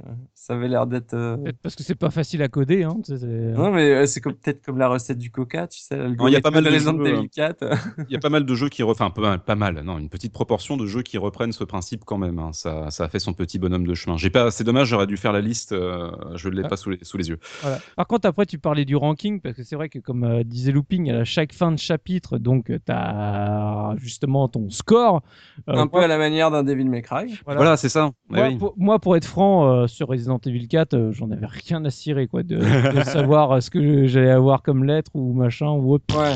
Rien, c'est ça Ça donne peut-être une Square. petite indication sur ce qui t'attend au niveau de la difficulté, mais euh, Encore un truc qui est super intelligent de la part de Capcom, parce qu'en fait, là, ce, ce dont on a parlé jusqu'ici, on a parlé de l'argent, donc qui permet d'acheter, euh, enfin de vendre des trésors, de se faire du- de, de l'argent, d'acheter, de- d'augmenter les, les capacités des armes, etc., de la mallette. de devenir plus fort en général. Voilà, c'est des trucs chez Capcom, enfin c'est des trucs qui sont probablement plus vieux, mais chez Capcom, c'est est directement hérité de Nimusha et de Devil May Cry. Et Oui. c'est, tu vois, et tu te dis, ah ouais, ok, donc en fait, ils ont juste pris des trucs d'un jeu et ils l'ont mis dans l'autre. Oui, mais regarde le résultat, ça défonce. C'est une Ouais, super ça- idée. ça- Je pense, je pense qu'après, ça dépend des jeux. Il y a des jeux dans lesquels tu as envie Ouais. de t'investir au ranking et d'autres non. Tu vois, dans, quand on a fait Beautiful Joe, moi j'adore essayer d'avoir pousse- le, le, le rang V dans Beautiful Joe parce que c'est- Il pousse à la technique. Ça, Ouais. ça Et puis plus. euh, un, un autre jeu du Capcom Fine, Pain euh, 03, 03, euh, faisait aussi euh, du ranking pareil euh, à la fin des niveaux. Eh ben très Si- bien. Celui-là, euh, personne l'a fait, mais c'est pas grave. Pauvre Si, jeu. moi je l'ai fait, je l'aime beaucoup. Euh, on va on va juste parler un petit peu des autres modes de jeu subis. Euh, qu'est-ce que qu'est-ce que ça nous proposait en dehors du mode solo euh, classique? Alors, je pense que s'il y a quelqu'un d'autre qui est plus expert, euh, je lui laisse volontiers parce que pour être franc, moi j'ai fait le solo et uniquement le solo. Donc euh, je Ah, moi, je veux pas bien juste parler. dire un truc. Ouais, Hmm. Alors, vas-y, Separate Ways, Separate. Ways. Separate Ways, donc c'est le petit scénario en, en bonus où tu, joues- où tu joues avec Ada. C'est comme si tu avais eu une mini-aventure avec Ada dans Resident Evil 2. Ça aurait été mortel. C'est tu vois tout ce qui se passe effectivement quand elle est, enfin tout ce qui se passe en parallèle Quand de elle la se balade en grappin. chez Léon. Chez Lyon, en fait, ouais, voilà, c'est ça, se balade en grappin. Tu, euh, tu, euh, toi, tu as une partie qui est parallèle à celle de, de Lyon, qui est super intéressante et qui est très dure. Tu combats un navire de guerre à un moment donné, c'est un truc de fou furieux. Euh, le, le final, en fait, il y a un truc qui, que j'ai vraiment pas aimé. Enfin, on pourra peut-être en parler plus tard, mais des séquences vraiment marquantes du jeu. Une qui m'a pas du tout marqué, c'est le dernier boss. C'est Sadler en forme de grosse araignée. C'est tout pourri. Euh, Mm. Tu le combats dans Separate Ways avec Ada euh, à un moment précis, tu es dans un laboratoire et il est encore sous sa forme humaine avec euh, il a juste baissé sa capuche et c'est exactement comme Alexia dans euh, Code Veronica pour ceux qui voient, c'est elle utilise ses bras, c'est des espèces d'énormes tentacules qui vont très très vite, des espèces de tentacules supersoniques et gigantesques qui lui permettent de se déplacer très vite et de te foutre des mandales. Enfin, le personnage, le boss, enfin, je le trouvais pourri à la fin du jeu. Là, dans le scénario avec Ada, c'est pour ceux qui ont pas fait, qui ont fait le jeu et qui aiment pas le dernier boss et qui n'ont pas fait Separate Ways pour voir vraiment à quoi ressemble Sadler dans un combat euh, un contre un où le mec il, il te regarde comme ça droit dans les yeux, il avance tout doucement, il te défonce à coups de tentacule. Il faut le faire, c'est un des meilleurs boss du Mm. jeu, extraordinaire. Excellent. Donc super mode, super mode, super pour le coup, vraiment très bon bonus qu'on Mais retrouvera ça, c'est ensuite sur, sur PC. PS2. hein. Ça, c'est que Sur- sur PS2, ouais. Euh, Ouais. sur, Enfin, PC, sur PC, sur enfin, Wii et les autres versions. Euh, oui, sur toutes les versions qui sont sorties après. Ouais. Ouais, La ouais, Wii, je voilà. sais que c'est pareil, il y a tout. hein. Il y a que la... oui, effectivement. En vrai, je conseille ce mode qui est excellent. Par contre, les autres mercenaries, tout ça, c'est trop dur pour Bah, je, moi. peux, je peux parler des autres modes si. Euh, Ah je- je t'en prie, j'ai euh. pas mal torché. Donc euh, l'autre mode euh, qui est exclusif à la PS2, c'est le mode euh, assignement ADA. Donc c'est encore un mode où on joue ADA et en gros on a un... le mode se déroule exclusivement sur la dernière partie du jeu, donc sur l'île euh, militaire, l'île base militaire, et on a un timer et euh, pendant ce timer on doit récupérer trois, si je me trompe pas, éch- échantillons de Las Plagas. Une fois qu'on a récupéré les trois, on doit s'enfuir de, de la base. Donc c'est un très mode dur. Ouais, c'est un mode qui est extrêmement dur. Par contre, c'est vraiment. euh, et je dis ça, c'est- pas, je veux pas du tout vanter ou quoi, mais le jeu, je l'ai torché dans tous les sens et plusieurs fois en professionnel. Le mode assignement d'A, il est vraiment, vraiment ardu. C'est, euh, c'est un mode assez complexe, mais qui est cool quand même à faire. En plus, Ada, elle a une vraie tenue de combat pour le coup, une espèce de gilet pare-balles et Ouais, ça change un peu. un Est-ce que dans ces modes, le- le- l'espèce de difficulté adaptative se- est présent ou euh, Hmm, non ah, je sais pas, ça, je sais pas. euh Dans Separate Way, c'est fort possible. Dans l'assignement, ça m'étonnerait parce que le mode est déjà assez dur de base. Donc si en Ouais. plus il y avait ce système-là, ça le rendrait vraiment impossible. Ouais. Euh, et pour le, du coup, le dernier mode de jeu, c'est le mode Mercenaries qui était déjà présent, si je me trompe pas, dans Resident Evil 3, mais c'était pas Ouais. vraiment la même forme. Et clairement, en fait, on a quatre arènes qui sont tirées euh, des niveaux du jeu. On a le village, le château, euh, Ouais, inédite qui est vachement bien. l'île militaire et le quatrième justement qui est inédite, c'est euh, Ouais. le Wa- Waterworld, je crois qu'il s'appelle ce niveau. ouais, c'est trop ça. Et le but, c'est de tuer des vagues de Ganados pour faire du score. Quoi. C'est, là que je trouve que le système de ranking est plus intéressant que dans le mode solo. Enfin, de ranking euh, vraiment avec une lettre à la fin. Quoi. Euh, où plus, plus tu fais euh, un gros score, plus tu peux soit débloquer un nouveau personnage. Euh, Il y en a 5 au total. Euh, soit débloquer une nouvelle map, donc 4 maps au total pour, euh, pour s'amuser dans tous les sens. Et c'est un mode qui est vraiment cool pour, pour l'anecdote, c'est un mode que j'avais torché sur PS2 et que j'ai refait sur Wii quand euh, un pote l'avait euh, avait acheté la version Wii. Et euh, c'est un mode qui se fait très très bien sur, euh, sur toutes les versions, il est vraiment cool. Et c'est le seul moment du jeu où tu peux combattre le super ennemi trop bizarre. C'est Super Salvador. En gros, c'est Ouais. le gros, euh, c'est le gros massacre à la tronçonneuse, mais en version géant, énorme, avec une tronçonneuse à double, à double lame. Ouais. Et il est d'une violence, ce perso, c'est une horreur. Et c'est le seul mode qui te permet aussi, euh, pour l'anecdote, de prendre le contrôle de Wesker. Exactement. il est avec trop Wesker. classe dans le jeu. Ah ouais, La carrément. musique est classe, le costume est classe, il, il, a est tellement il a- puissant, quoi. Ouais. Ah, il est tellement puissant. Et le, le mode euh, ADA, il est sur GameCube aussi, hein, JPA. Assignement Ada, il est sur Euh, GameCube. oui, oui, il est sur c'est- pas Ah, autant pour moi. dessus. ouais. Désolé, Ouais. j'étais sûr que ces modes-là étaient exclusifs à... Autant pour moi. Non, non. Enfin, Eh en ben, très bien. En tout cas, vous me parlez de mode horde, de, de vagues euh, et de score. Euh, Moi, ça me rappelle encore une fois tout ce qu'on a vu par la suite sur la génération suivante euh, en termes de TPS, qui incluait toujours ce genre de, de petits modes à la con. Euh, on va faire un point sur l'esthétique du jeu avec Looping. On a parlé de caméra libre. Donc j'imagine que là, on n'est plus du tout sur des décors précalculés euh, des épisodes précédents. Tu vas nous parler un petit peu de ce que cela donne techniquement déjà. Euh, Qu'est-ce que Sur tu en GameCube. as pensé? Sur GameCube notamment Alors, sur GameCube, déjà, on va, on va pas se cacher, c'est euh, le, le jeu était était beau, était très beau, voire le plus beau jeu de la GameCube. Et je pense que pour moi, même Voir le encore plus beau aujourd'hui, jeu de la gêne. Ouais, ouais, Oui, c'est, pas loin, euh, ouais, c'était la claque, la claque technique, enfin esthétique euh, de l'époque, et euh, ça l'est, ça l'est toujours. euh. Alors c'est vrai que hum, effectivement les euh, les décors étaient en 3D temps réel, et euh, je trouve qu'on a des décors et des tons qui sont très adaptés à l'environnement. Par exemple, dans le dans le village, t'as des euh, t'as des des tons très ocre, euh, très jaune, enfin Mm. poussiéreux, sales. C'est tu sens vraiment euh, euh, tu sens vraiment la crasse quoi quand quand tu arrives dans ce village. Et il y a un truc qui, qui m'a marqué encore en, en l'ayant refait aujourd'hui, c'est les détails dans les décors. C'est très très impressionnant. Je, je me suis vu euh, par exemple dans le manoir euh, me mettre, euh, tu sais, devant euh, devant un portrait ou euh, et à scruter en fait les détails qu'il y a dans le qu'il y a sur les murs quoi. Mm. C'est euh, vraiment ça vraiment défonce. Ah oui, mais c'est, Ouais. je, je me souvenais plus hein, en, en l'ayant refait, je me, me rappelais plus que c'était comme ça.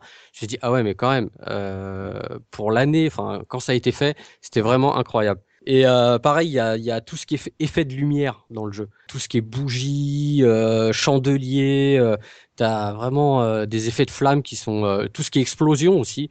euh, c'est très Même, bien euh, la, représenté. la- la- la lumière du soleil qui est très ocre et tout. Bah, euh, oui. Et Lupin, tu peux même citer dans la progression de ce que tu dis, du coup, ce contexte-là, le village, mais de nuit sous la pluie. Exemple. Voilà, la pluie, là, fou. t'as des effets météo, t'as de la brume, t'as des effets de brume quand t'es justement sur le euh, sur le lac là où tu euh, tu chasses le les dents de la mer là. Comment lago. s'appelle. Voilà. Toulouse. Voilà, exactement. Alors après, il y a un truc, c'est que bon, moi je l'ai refait, euh, j'ai relancé la version GameCube pour voir. Euh, maintenant, tu vois l'aliasing avec le temps. Euh, voilà. Forcément. Alors, voilà, forcément, euh, encore pire sur la version PS2, désolé, mais euh, elle est moche. hein, elle est c'est- moche. c'est- elle, est, elle est vraiment pas terrible. Hein. Je l'ai, je l'ai lancé aussi. Ouf, j'ai dit ah oui quand même, euh, c'est un peu dur. Alors la version GameCube, moi je l'ai relancé sur un écran plat, ce qui lui rend pas honneur. Je pense qu'il faut vraiment, euh, euh, si tu veux te remettre dans le contexte, vaut mieux y jouer sur une cathodique, ce qui va euh, diminuer l'aliasing, parce que je trouve, enfin les écrans plats, ça renforce cet effet-là, je trouve. Euh, Et, et tant qu'on est dans les dans, dans les versions, euh, si Mm. quelqu'un a joué la version PC ou PS4, qu'est-ce que ça donne aujourd'hui? Est-ce que ça fait Bah, pas trop bizarre ce jeu euh, en Non, 1080? justement, très joli. justement. Moi, moi j'ai fait la version HD sur PC. Alors, Ouais. Euh, le PC a connu deux versions. Il y a eu une version qui est sortie en 2007 euh, qui était catastrophique, euh, qui a été très Ouais. mal, très mal optimisée et codée apparemment. Moi, je l'ai, j'y ai jamais joué. Je, je peux pas, voilà, mais j'en ai lu que c'était, c'était vraiment pas flamboyant. Et donc il y a la version euh, HD qui est sortie en 2014, je crois, ou 2015, je me rappelle, 2014, je crois, sur PC. Et vraiment très très beau quoi. Il y a un lissage, euh, il y a forcément, euh, il y a tout un tas d'options pour euh, des PC de maintenant, hein, pour renforcer l'image, etc. et tout, en 1080p. Euh, euh, non, ça, Ah, c'est- super. ouais, c'est une superbe image. Il y a encore plus beau encore. Ouais. Il y a le, ouais, peut-être pour il y a le- anecdotes après, je sais pas. ouais, euh, il y a très le intéressant. HD Project qui est en cours. Ouais. Ouais. Et moi, j'ai joué euh, avec la version HD Project installée. Alors, il faut savoir qu'il n'est pas terminé puisqu'il y a pour le moment que justement le village et le château qui sont terminés. Il manque l'île, la dernière partie. qu'est-ce que c'est concrètement ce ben, C'est des, patch? c'est c'est des modeurs qui se sont amusés à refaire toutes les textures du jeu. Toutes. Mm. Quasiment euh, Ah, d'accord. décor, machin. Parce que euh, quand ils ont fait le portage là euh, récent en HD, ils ont pas refait les textures. Ah non, c'est Oh. un portage de feignants qu'ils ont fait. Enfin, évidemment, quand on compare à la version PS2, C'est un lissage, ouais, c'est c'est un gros lissage qu'ils ont fait. Donc certes, le jeu il est un peu plus joli, mais le vrai travail euh, de portage HD, il est fait par cette team de RE4 HD Project. Wow. Et- c'est et, ça le, et château, ça, et dessus. le château est sorti euh, genre il y a trois Il y a semaines avant à peine, ouais. Et c'est extraordinaire le boulot qu'ils ont fait. euh, C'est-à-dire que si, si Ah ouais, tu joues à la dingue. version HD de Steam, euh, tu prends le sniper, tu zoomes sur un tableau, le tableau, tu vois du pixel. Avec ce qu'ils ont fait, tu zoomes sur le tableau, tu vois tous les détails du tableau, tu, tu comprends ce que tu regardes. Parce que la version HD maintenant, bon, euh, des fois t'as des raccords de textures qui sont dégueulasses entre le plafond et le mur. Euh, quand tu regardes des textures qui sont un tout petit peu loin de toi, c'est euh, bon, c'est- de la bouillie quoi. Là ils Oh, ont t'es dur, t'es dur. t'es- Non non dur. non mais mais je toute proportion gardée, hein, je Mm. trouve qu'il y a quand même des textures qui, enfin, pour une version HD, je trouve que c'est dégueulasse de le vendre en l'appelant ça HD alors qu'ils ont juste lissé le truc. Ce que font les mecs de RE4 Project, c'est de la vraie HD. C'est Mm. c'est pas le débat d'aujourd'hui, Oui, mais voilà. C'était important de noter que ok, il y a un mode euh, qui a l'air hyper Voilà. intéressant. Donc, euh, il reste que la dernière partie à faire, mais une fois qu'elle sera sortie, sincèrement, le Resident jeu, Evil 4 HD Project, c'est ça voilà, Et une fois qu'elle sera sortie, le jeu, euh, il, il, il souffrira plus du tout de, de son âge. hein. Moi, je trouve que déjà là, de, de ce que j'ai fait sur les deux premières parties, déjà le jeu à l'époque, comme le dit Looping, moi pour moi, je l'ai trouvé mais magnifique au possible. C'était extraordinaire techniquement, mais là, du coup, une fois que ça, ce sera terminé.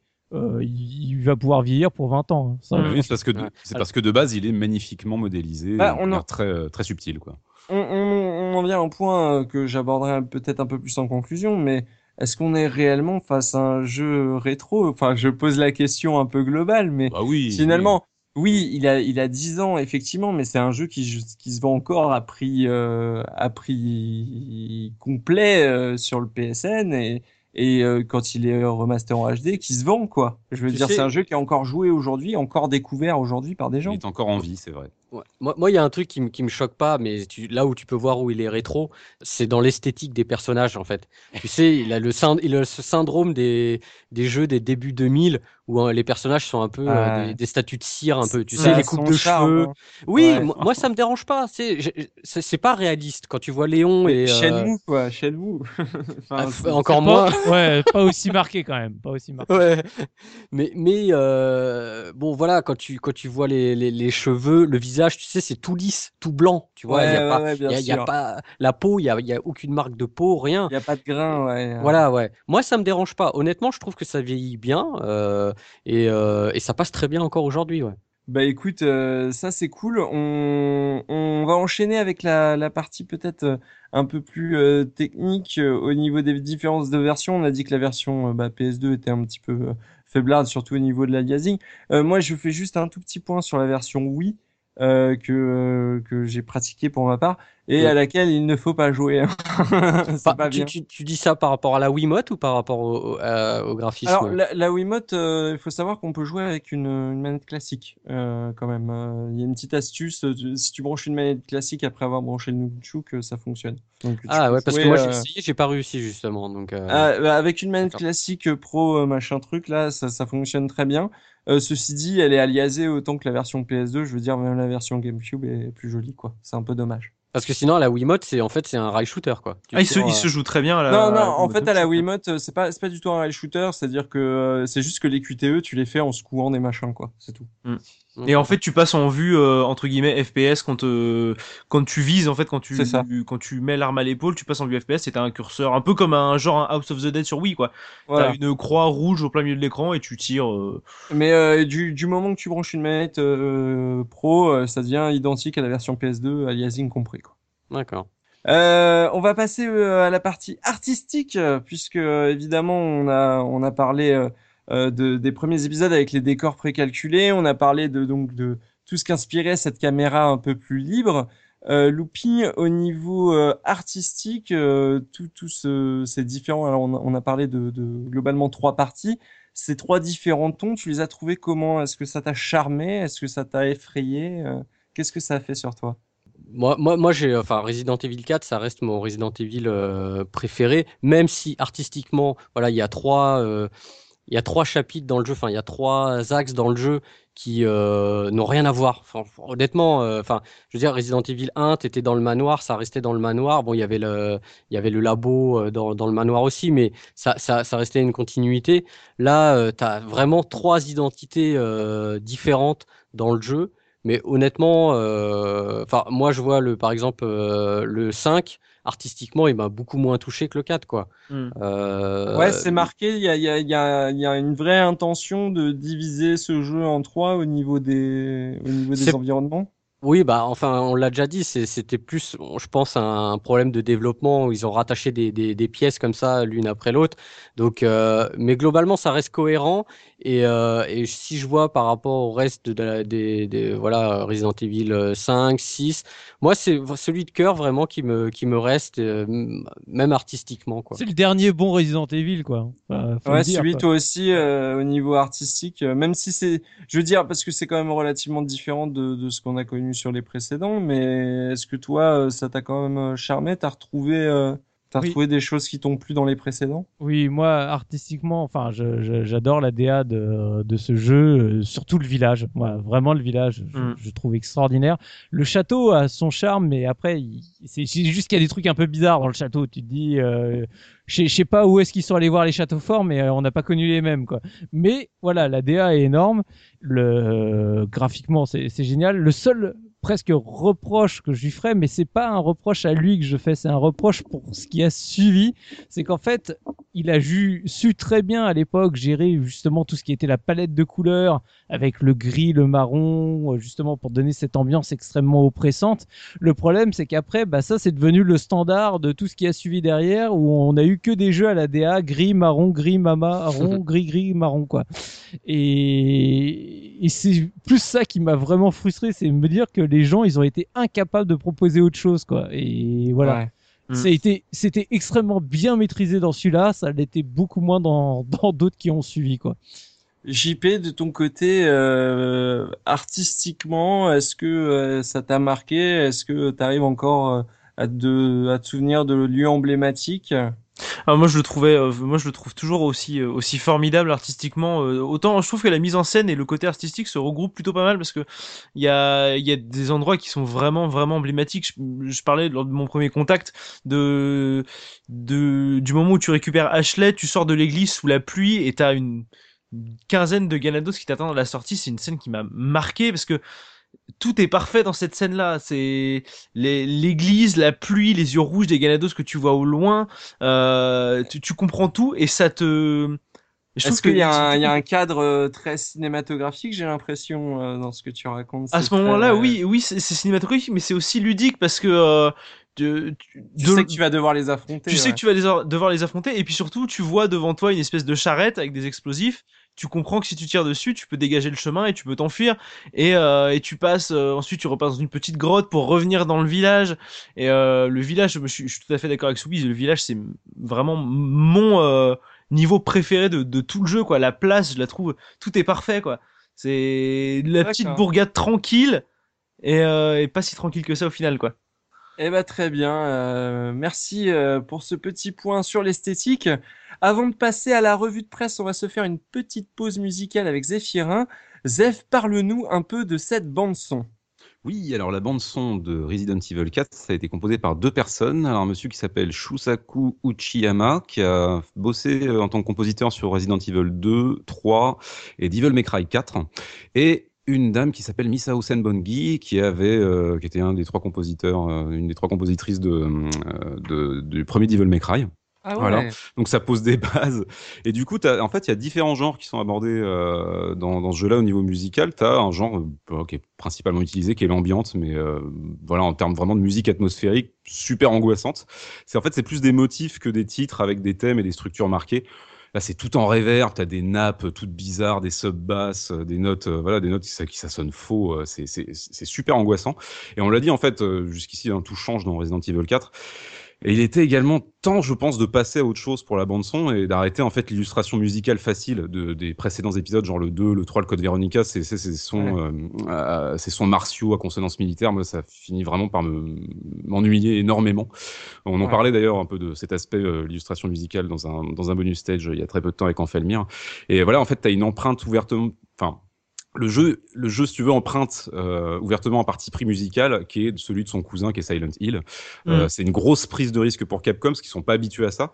Et je pense que ça se base principalement sur le succès de Silent Hill, c'est-à-dire qu'ils ont tenté le coup. Et euh, donc du coup, on est vraiment dans le ressenti, dans l'abstraction sonore. C'est même limite du bruit par moment, des gémissements, c'est très bizarre. Et en fait, la musique participe à générer du stress et de l'angoisse, quoi, et puis aussi beaucoup de peur. Mais ça agit pas de la même manière que dans Silent Hill, parce que c'est tout simplement pas le même genre de survival horror, c'est pas le même genre de jeu. Euh, voilà, mais sinon, autrement, en dehors de l'ambiance horrifique, tu as, bah, as certains titres, notamment vers la fin du château, on retrouve des sonorités Mhm. qui rappellent les OST des précédents épisodes. Alors, peut-être aussi Ouais. parce qu'un des compositeurs a bossé euh, sur, sur le, le 2 et le 3 notamment. Dans, dans les salles de sauvegarde, hein, notamment, euh, Ouais. dès, que, dès que tu saves, tu, tu- dès que tu es devant la machine à écrire, tu sais que tu es sur Resident Evil. Euh. Exactement, non. Alors, pas sur la machine à écrire, mais sur les, les, euh, le, le menu, de, le menu de, de la memory card, j'imagine. Tu penses à ça, peut-être Ouais, c'est ça. Ouais. Voilà, Et ouais, les tout à petites, fait. euh, C'est très marqué. qui- Ouais. Ouais, il y a quelques thèmes comme ça. Il faut vraiment tendre l'oreille. Il y a des choses assez subtiles subtil. Mais sinon, bah, par exemple, le combat euh, contre Salazar, donc l'espèce de gigantesque monstre euh, collé dans une caverne. Euh, tu écoutes le musique, tu c'est un, un titre de Devil May Cry. Et voilà, t'as une des compositrices qui a bossé sur Devil May Cry. T'as les thèmes qui sont rattachés à Ada, qui sonnent plutôt jazz et drum and bass à la cool. C'est très très bon. Et du coup, en fait, bah, Hero 4, je trouve qu'il a sa propre identité, exactement comme le premier Resident Evil a vraiment une forte identité musicale et pas forcément les autres, je trouve. On a un peu de cette espèce de principe d'illustration Mm. sonore un peu chiant. Et le sound design, sinon, rapidement, est parfait. Les voix en espagnol sont horribles. En plus, les phrases des Ganados, c'est sujet d'une violence, quoi. Mm. Donc voilà, moi je trouve que c'est une OST qui est très D'ailleurs, j'ai toujours trouvé ça décevant que toutes ces petites phrases soient pas sous-titrées dans le jeu parce que. C'est il y a des gros mots des fois, je crois. Ouais, Au j'aurais final, bien aimé c'est- comprendre les gros mots. Euh, Au final, c'est assez logique. Léon, il parle pas espagnol. euh, tu te Ouais, tu comprends vrai. juste que, que c'est pas bon pour ta tronche, mais tu sais pas. Alors, crétin cohérent. d'américain Ça a le mérite d'être cohérent. Voilà, ok, voilà. alors qu'est-ce que tu nous as choisi, euh, Zef, euh, pour cette musique? Oui, alors c'est un petit medley de deux minutes avec trois thèmes. Il y a Ganado 4, c'est un des thèmes donc on combat les Ganados dans le dans le château. Serenity qui est euh, un thème très chelou, très très mélancolique et assez euh, assez déprimant, qui est en fait celui des bah, des des euh, des machines à écrire pour les sauvegardes, les salles de sauvegarde. Et puis enfin le thème d'Assignment Ada qui est mortel. Voilà. Eh ben très bien, on s'écoute ça et on se retrouve tout de suite après pour la revue de presse de Subikun.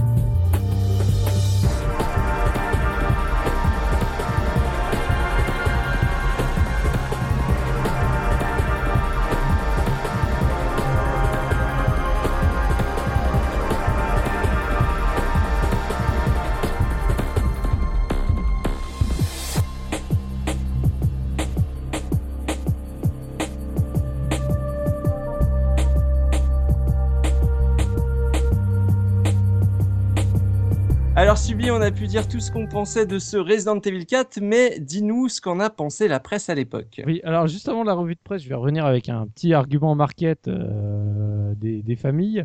Alors il faut savoir que bon bah le, jeu a été passé pareil, euh, petite pub télé euh, pour ceux qui iront sur le site de ina.fr, on remettra le lien. Donc diffusé pour la sortie de la version GameCube, donc le 18 mars, à partir du 18 mars euh, 2005, où on a une, une pub qui fait bien bien son job, sans sans sans voix off, euh, juste à la fin pour annoncer le titre, avec euh, un petit euh, un petit montage bien sympathique et des on va dire des séquences sur le, le- le- on voit le profil euh, d'une arme et sur le profil tu as du texte qui apparaît au fur et à mesure avec écrit votre mission devient votre pire cauchemar. Donc voilà une, une pub une pub bien bien efficace que, que j'ai bien aimé. Ouais, et après dans les magazines euh, donc euh, pareil, on a eu euh, notre petite pub euh, des familles euh, qui faisait bien plaisir avec euh, donc euh, bah on avait un logo, le logo qui prend presque plus de place que les screens ce que je trouve toujours très rigolo. Et après le petit texte euh, bien, bien sympa oubliez les zombies les virus Umbrella Corporation et la maniabilité stressante. Donc euh, la maniabilité stre- stressante est mise au même niveau que les zombies les virus. Découvrez les graphismes 3D temps réel sans pareil sur console les boss les plus déments l'armement aux accents RPG pendant 25 heures qui vous scotcheront à votre écran. Shinji Mikami, le créateur de Resident Evil, révolutionne tous les fondements de la saga pour en faire un énorme jeu d'action. Donc Hmm, voilà. Carrément. Alors Ah, là, super c'est classe. La pommade. Donc c'était C'est bien la parce que tu vois, en 2000, tu vois, on, on citait déjà les noms de de Mikami à l'époque. Ouais, c'est cool. Ouais, c'est cool parce que à cette époque-là, on parlait pas trop, je trouve, des, encore des, à part des. Bah, des J'ai l'impression que ça c'est à partir de. Ouais, c'est après Kojima, euh, ça y est, ça a commencé à. Effectivement, et Ouais. puis il y avait eu Ico, il y avait eu tout ça, donc on commençait à parler un petit peu des, des gens. C'est bien, c'est, Mm. on est pile dans cette époque. Voilà.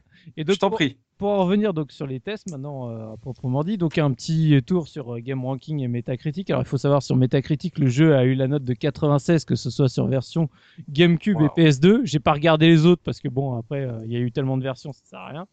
Et sur Game Ranking, donc il est à 95,83 sur GameCube, 95,85 sur PS2. Bref, la deux 85,99,8. Et donc, il faut savoir qu'il est classé comme deuxième meilleur jeu de la GameCube, juste derrière Metroid Prime. Et il est Ah classé ouais. numéro 1 sur PS2. Voilà. Sur, euh, sur euh, Game Ranking, euh, Resident Evil 4 est le premier jeu. Donc, de sans la le PS. savoir, depuis tout à l'heure, on parlait d'un chef-d'œuvre. Ah bah, genre, on le savait pas. C'est un des ministres, c'est un des ministres du jeu vidéo avec un résultat pareil à 95 et quelques, c'est la Ouais. folie. Ah oui, oui, oui. Et, et donc, euh, bah voilà, euh, on a quelques tests, que ce soit papier ou euh, sur Internet. Chez Console Plus, il a été noté à 19 sur 20, que ce soit en import ou après au moment de sa sortie. Euh, non, c'était pas en import, c'était version GameCube puis version PS2. Ils ont fait deux fois le test. Euh, il a eu euh, 9, euh, 9 euh, sur 10 chez Gamecult. Il a eu 19 sur 20 chez jeuxvideo.com. Il a eu 10 sur 10 euh, chez Nintendo, le magazine officiel. Donc voilà, que des petites notes forcément, donc euh, le, le jeu il a été euh, plutôt bien accueilli, hein, si vous avez compris. Donc je reviens chez le test de console plus où là on va euh, la première partie, on va vous parler du scénar, de la première scène de jeu parce que la première scène de jeu est tellement marquante, forcément on peut pas s'empêcher de la, de la décrire. On te parle du fait de d'avoir arrêté les allers-retours intempestifs des premiers Resident Evil on était soulagé, c'est-à-dire qu'en fait, dans, dans Resident Evil 4, si tu as à revenir sur un lieu, c'est que c'est pour passer, euh, mais par un autre chemin, ou en tout cas, pas pour passer ton temps à repasser dans les mêmes couloirs comme tu avais dans Ouais, les... tu tu vrai, cherches ouais. pas ton chemin, Mm. c'est assez, c'est assez tout droit quand même. hein. Donc, euh, donc on note ce point-là euh, chez, chez Console Plus. On, on a une grande variété des, des environnements et une sensation de liberté. Le jeu est résolument tourné vers l'action. Il y a plus de zombies, les gens vous traquent, cassent les fenêtres, ils vont appeler leurs collègues, etc. Donc on, il y a vraiment un changement de comportement par rapport aux ennemis que, que tu affrontes. Donc euh, on te dit aussi que le rechargement, tu n'as plus besoin de passer par l'inventaire. Petit Ah oui. détail qu'on n'a pas dit, mais c'est vrai que dans les premiers Resident. Evil, à chaque fois que tu devais recharger, bah, il fallait. euh, Bon, tu te soignes toujours dans l'inventaire. Hein. C'est comme les rubans encreurs, c'est le petit détail qui fait la différence, quoi. Donc euh, après, on te dit que le château, ça revient justement plus aux origines de Resident Evil, ça te rappelle plus le manoir. Et après, bah, forcément, on te dit euh, certainement le plus beau jeu euh, de, la, de la GameCube et l'un des plus exaltants jamais créés. Ouais, Donc voilà je pour, pense que tout le monde est d'accord là-dessus. voilà, chez Console Plus. Après, chez, euh, chez Nintendo, le magazine officiel, avec un test de Emmerich, donc comme j'ai dit à 10 sur 10, rien de comparable dans ma vie de gamer. Et en gros, il dit qu'il y a qu'il n'a rien vécu de comparable dans sa vie de gamer par rapport à ce qu'il vient de vivre sur les 20 heures de Resident Evil 4. Et il souligne Ouais. les 20 heures parce qu'il dit oui, oui, 20 heures. J'ai le, le jeu, euh, il est il est long quoi. Et dès dans euh, en gros dans les premiers paragraphes, il t'annonce. Après, il dit voilà, c'est le plus beau jeu totalement en 3D de cette génération. Euh, on te parle de la caméra épaule et, et j'aime bien ce qu'il ce qu'il dit, Emmerich, c'est qu'en gros, tu ne joues avec la caméra épaule. En fait, si tu ne joues pas Resident Evil 4, tu le prends en pleine figure. Ça, ça, c'est- en, en gros, c'est vrai que ça donne pas du tout la même vision des scènes d'action et C'est clair, t'es au plus près de l'action au final, vraiment. la euh, vue euh, qui est resserrée par rapport à ce que tu as devant toi. Tu vois les, les âges qui te volent. euh, Je veux dire, t'as- ça te met dans la position du cadreur de l'extrême, quoi. Exactement. Et donc voilà, il te parle d'un d'un stress permanent euh, dans le jeu. Alors, il te parle des dégâts localisés parce que bon, encore à l'époque, c'était pas encore le truc forcément tout le temps partout. Donc, euh, je- j'ai trouvé ça rigolo qu'il en parle encore. Après, donc, euh, il dit oui. euh, en plus, les, les ennemis ils évoluent au fur et à mesure parce que bah après, ils vont porter des casques, des armures, des boucliers. Donc, il va falloir être un peu plus subtil. Et euh, il te parle de la difficulté qui s'ajuste au fur et à mesure, euh, qui était pas Ah, Ouais, qui est pas forcément précisé. Comme chez- quoi, c'était déjà plus ou moins connu à l'époque. Oui, en tout cas, c'est, je l'ai retrouvé dans un test. Quoi. Et donc, euh, pareil, il te dit voilà les, les actions spéciales de, de Léon avec les fenêtres, les échelles, etc. Et donc, il finit par te dire voilà Resident Evil 4, c'est du grand spectacle. Et après, il te parle du sentiment de peur où il te dit voilà le problème, c'est on ressent plus vraiment la peur, mais par contre, la pression est permanente pendant tout le jeu. C'est plus ce sentiment de peur euh, qui te Oui, oui. c'est- au truc, c'est c'est plus le, le stress continu, Mm. tu vois. c'est- c'est- Mm. c'est- Ah, on en revient un petit peu à ce qu'on disait tout à l'heure. Hein. C'est vrai que. C'est plus une fuite en avant que qu'avant, je trouve. Ouais. Et donc après, bah, chez, chez Gamecult, euh, donc euh, il a été testé par Pouillot, euh, qui te dit voilà en intro, euh, faire un chef-d'œuvre prend du temps, et quand les jeux sont aussi bons, tout est pardonné. Voilà, c'est pas grave s'il a eu un développement chaotique vu vu la C'est rigolo parce que c'est Puyo qui a écrit le test d'FF15 et il a pas dit la même chose. Ah bah oui, mais je, je pense que malheureusement tu peux pas mettre FF15 à la même hauteur. Après, euh, j'ai pas encore Ouais, fait c'est donc. triste. euh, donc après, pareil, il te dit voilà, le problème c'est que Resident Evil, c'était arrivé à un stade, c'est à force de recycler un gameplay vieux de 9 ans, Resident Evil courait le risque de finir à l'état de décomposition. Et donc c'est pour ça que euh, Mikami a décidé de, de tout mettre à plat. Et il te dit voilà, bah graphiquement c'est le maître étalon sur console. À ce stade, les images et les mots ne suffisent plus. Il faut, il faut voir le jeu en mouvement et se taire. Bah, on en revient euh, à comment euh, JP l'a découvert en le voyant, euh, pareil, Zef, en le voyant tourner, quoi. Hein. Mm. C'est- vrai que c'est un jeu qu'on a envie de jouer quand, euh, quand on le voit tourner. Voilà. Et donc on- il te dit que voilà, euh, ils ont corrigé tous les aspects frustrants et désuets qu'il y avait dans les premiers Resident Evil. Le jeu est assez difficile sans être frustrant. Donc voilà, c'est cité. Même si on ne parle pas forcément de de, de la difficulté euh, adaptative, on te parle de la mallette et de la gestion de l'inventaire. On, on- la, la petite pointe d'humour. Le, le marchand est fâché avec les conversions euros. Les années 2000. Voilà, c'est- c'est- Parce que bah on est en 2005, hein, c'est vrai que l'Espagne est passée à l'euro aussi en même temps que nous, hein, ça, oui, fait, non, ça mais fait un certain vrai. nombre de temps. En même temps, ça m'aurait fait bizarre de payer en euros les trucs. en ancien franc. Voilà, on te parle que maintenant la, la gestion de l'équipement apporte un vrai plus avec bah, toutes ces upgrades, etc. Et par contre, c'est juste qu'il te dit voilà, la- cette nouvelle orientation purement action risque de lasser certains joueurs euh, de la première heure qui forcément, euh, bah c'est quand même un, un virage, un parti pris qui est quand même euh, non négligeable. Mais par contre, j'avais oublié de le dire, mais dans le test, pareil, de, de Nintendo, le, le magazine officiel, tu avais un, un contre-avis qui était intéressant justement de, de William, où il disait, moi, les Resident Evil, jusqu'à présent, je détestais ça. Je, il trouvait ça à chier. Le il est pouvoir, comme moi, voilà. les allers-retours et compagnie.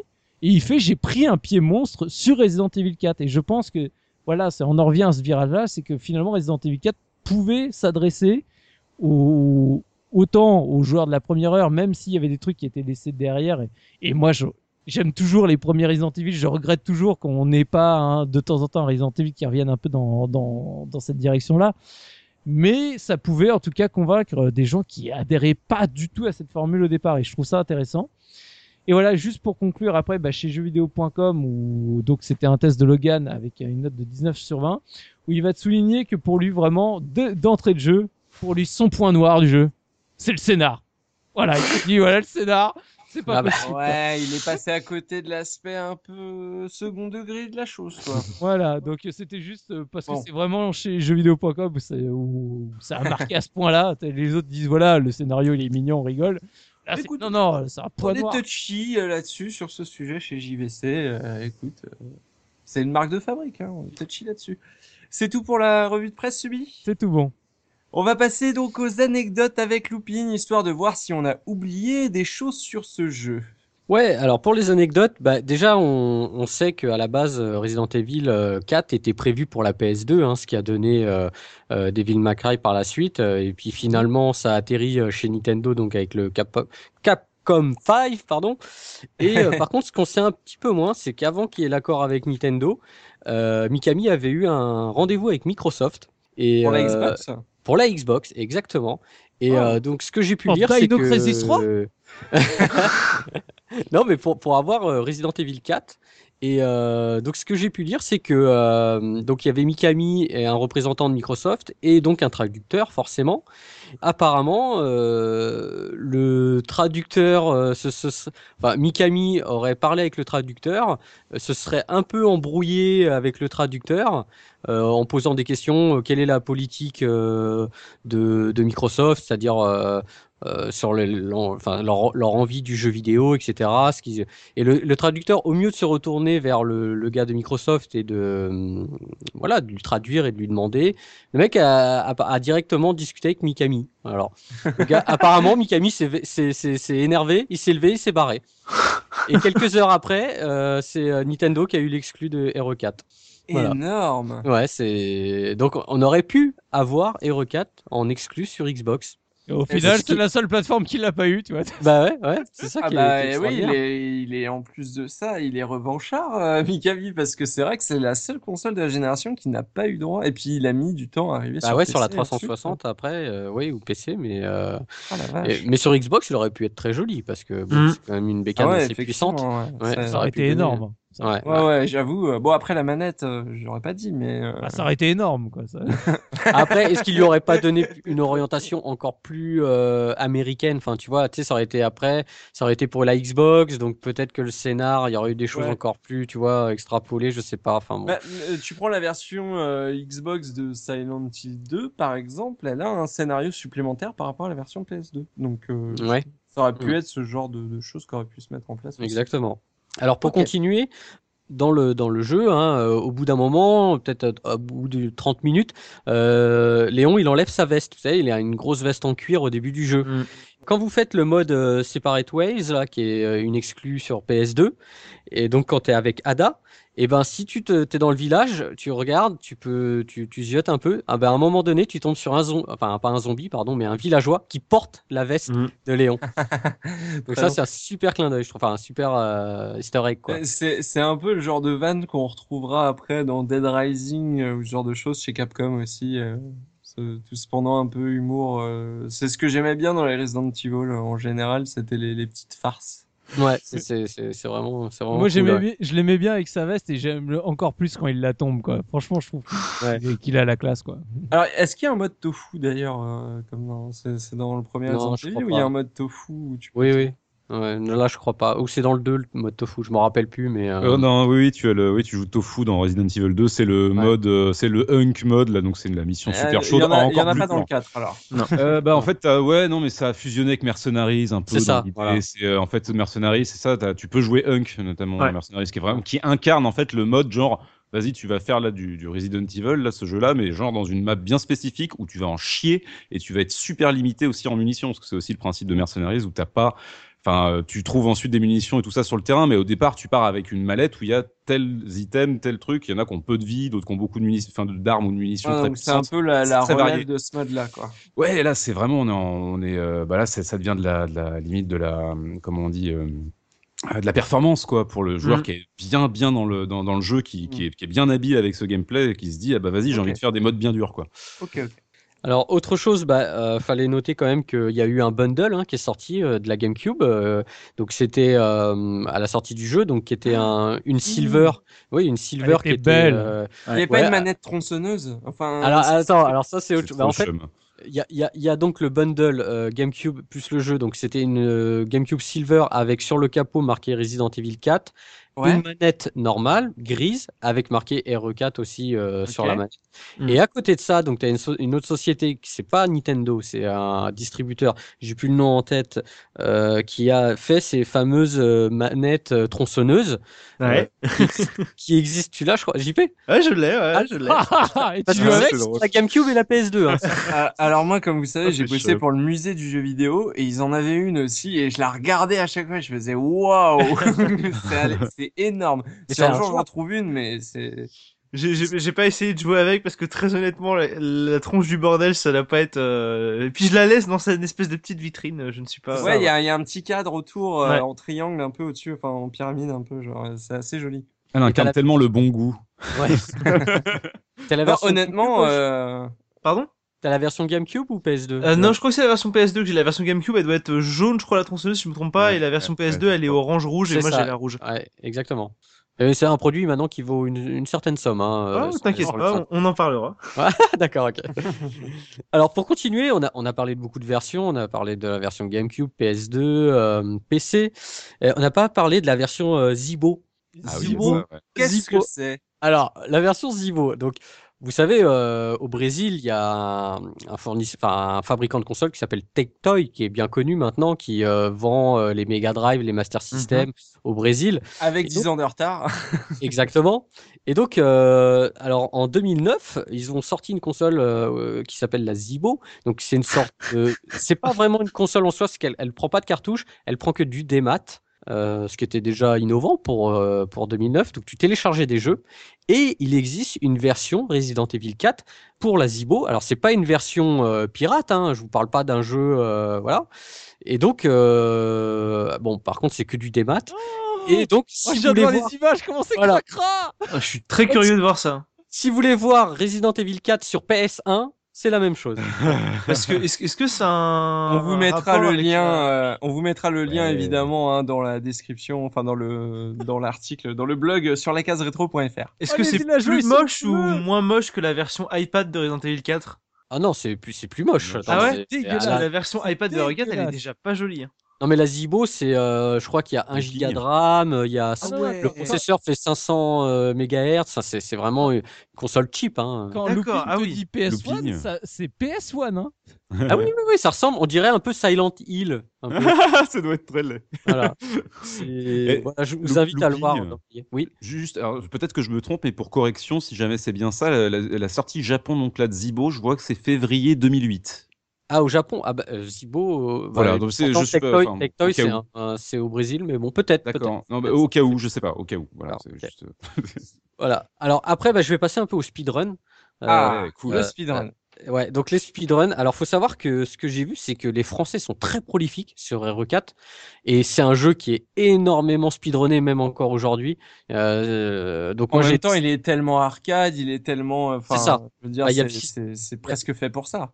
Voilà, il y a le, il système de scoring euh, qui est, euh, qui est in- ingrémenté. Donc, alors, au niveau des speedruns, il y a, euh, alors, il y a plusieurs euh, catégories, forcément. Il y a les versions console. Euh, dans les versions console, tu as les temps pour les versions SD, ce qui est pour la PS2 ou la GameCube. Tu as les versions HD pour les euh, Xbox 360, euh, Xbox One. Alors, PS... est-ce que tu sais pourquoi les temps sont divisés? C'est parce que le jeu est pas exactement pareil, peut-être au niveau de la vitesse ou La des fra- les frames, ça? frames, ouais, je pense qu'ils doivent être. euh, Ouais. euh, ouais, je pense. hein. Là, je, après, bah, euh, bon, je peux pas. Non, je sais pas vraiment, mais Il y a- j'imagine. parce qu'il y a des bugs aussi qui sont, enfin des exploits qui sont faisables que sur certaines versions et pas sur d'autres. Ah, d'accord.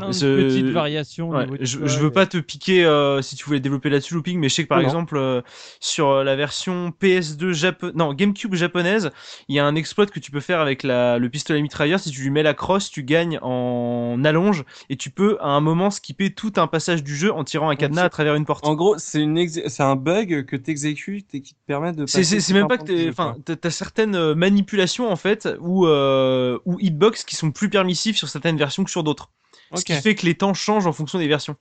Il y a un bug qui est très exploité, c'est en fait euh, les mecs vont dans l'inventaire, je sais pas trop ce qu'ils font, ils switchent euh, avec les objets et en fait euh, Léon sa course elle est multipliée par Mm. 1,5. Ouais, Et c'est il- énorme il- à voir. Ouais, Oh. il speed, euh, il- le mec il trace quoi, parce que c'est vrai qu'on l'a pas trop mentionné dans le, le level design etc. Mais tu peux skipper, enfin dire les ennemis des fois tu peux les slalomer, hein. tu, Mm. tu traverses des pièces comme ça euh, et puis voilà tu vas d'une pièce à l'autre sans sans tirer un coup quoi. Un Je crois que c'est même tout. le jeu qui- il, il me semble que c'est même tout le jeu qui passe en 1,5 de ce que j'avais vu. euh, Pas que Non, la non, course. non, hein, non. ça. Non, c'est que la Non, course, je crois. c'est- Que c'est la que- course. C'est que, que Léon qui court. euh, C'est avec, euh, avec le striker, je crois. C'est vrai, il me semblait avoir vu un autre truc où le mec faisait passer euh, avec le 50 Hz. euh, Non, non, non, à c'est- c'est 1,5. c'est sûr que c'est que Léon parce qu'il y a des séquences, j'ai vu des séquences en regardant quelques speedruns parce que je trouve ça fabuleux, où t'as les ennemis qui arrivent pas à, à rattraper Léon parce que Léon va 1,5 fois plus vite, donc il cavale quoi. c'est- être très très drôle. Et Il y a- c'est ce qui a a, un- donné un fameux bug à la fin sur la séquence finale quand t'es sur le, Ah oui. le, le- le jet ski au moment où tu t'en vas. En fait, Ah, si c'est tu si tu l'as déclenché avant, en fait, bah, tu vois Léon qui part tout seul sans le jet ski et je trouve ça énorme. Mais À un moment, c'est pareil, c'est très, très c'est drôle, super ça. sonique, hein, son- c'est genre. Il y a un moment dans, dans la mine, tu sais, tu peux prendre une tyrolienne et si tu t'es en, en course comme ça, en fait, Léon il part avant la tyrolienne. Donc, il, est, il est accroché dans le vide comme s'il était accroché à quelque chose. J'imagine que tout ça n'existe pas dans la version HD. Je sais pas. Je ne Bon, sais pas. en- ou en tout cas, euh, quelques-uns de ces bugs euh, sont Ont dû être corrigés, ce qui explique les deux versions différentes. Voilà. Alors pour les temps, je vous ai pris la version GameCube euh, donc en mode pro, donc le, le mode le plus difficile. Donc on a un temps d'un français donc qui s'appelle Naruto euh, 4533. Donc il finit le jeu en 1h49 59 secondes. Oh là là. Donc c'est Ah là. très très court, hein, très très court. Très Et euh, c'est des scores, enfin c'est des temps qui sont là de 2017. Hein, c'est c'est encore à- à le- encore actuel. Et sur la version PC, euh, on a un temps de Morse euh, ou Morset, je ne sais pas, 66, qui finit en, ouais, peut-être, en 1,29,42. Donc on a 20, on a 20, on a 20 minutes d'écart. encore de gratter, quoi. Waouh. Eh ben, Ouais. c'est c'est assez impressionnant. ouais. Et à voir, c'est vraiment spectaculaire et c'est c'est assez agréable à regarder. C'est pas trop pété comme speedrun. Ça reste lisible, hein, parce que des fois, c'est vrai que euh, c'est limite euh, incompréhensible quand tu regardes. Tu reconnais là, vraiment ça- les séquences de jeu, du coup, et c'est ça qui est super agréable, quoi. Exactement. Très bien. Encore Voilà. une petite anecdote, Looping, ou c'est tout Non, ça sera tout. J'en ai une petite. Je- Ah. je- alors, Eh ben, écoute, c'est une pas un petite quand on parle hein. de difficulté. Ah non, non, on je ne mange pas de ce pain-là. Non, alors, euh, si je me trompe pas, euh, au, début, au tout début du village, quand on arrive, euh, on, a la, on a une étable avec une vache. Si on tue la vache, le jeu Exactement. passe automatiquement en professionnel. Exactement, Ah c'est oui, trop bien. de ça. Et elle Et- peut te défoncer la vache. hein. Mais dans le même faut pas registre, rester tout près. hein. et dans le même registre, tu peux sur tuer. la case dans, le même registre, tu peux tuer le marchand d'armes. Oui, et Ouais. en professionnel, il ne revient pas. Ouais. Eh ouais, exact. C'est un truc de dingue. ça. Et ça, donc, tu peux complètement te baiser ta partie en professionnel si tu le tues. Euh, la première fois que tu le rencontres, tu peux plus rien faire après. C'est- Moi, je trouve ça sympa, les jeux comme ça où faut pas tirer sur n'importe quoi. Exactement. Euh, les Tout jeux, euh, les jeux qui t'empêchent de tirer sur tes coéquipiers, eh ben, je trouve que c'est des jeux qui ont Mm. pas de, qui ont, qui, qui entre guillemets ne proposent pas aux joueurs d'avoir, euh, de prendre des risques. Voilà. Exactement. Alors que là, Ashley, tu peux lui coller des coups de fusil à pompe, il y a pas de problème. C'est game over direct, j'imagine. Ah oui, c'est game over, bah évidemment. Tu viens pour elle, alors si elle meurt, il y a plus de mission. Très bien. Eh ben, JP, on reste euh, avec toi. On va parler maintenant de sonnantes et trébuchantes piécettes puisqu'on va s'intéresser à la valeur du jeu. Euh, et tu vas nous dire euh, combien ça coûte si on a envie d'y rejouer aujourd'hui. Alors combien ça coûte si on a envie d'y rejouer? Alors on va commencer euh, juste comme ça, ce sera évacué par les versions dématérialisées, puisque tu l'as dit euh, euh, tout à l'heure dans le podcast, il est ressorti sur le PSN, le Xbox Live, le Wii Shop et sur Steam. 19 Et- euros, c'est ça? 19,99€ sur toutes ces plateformes.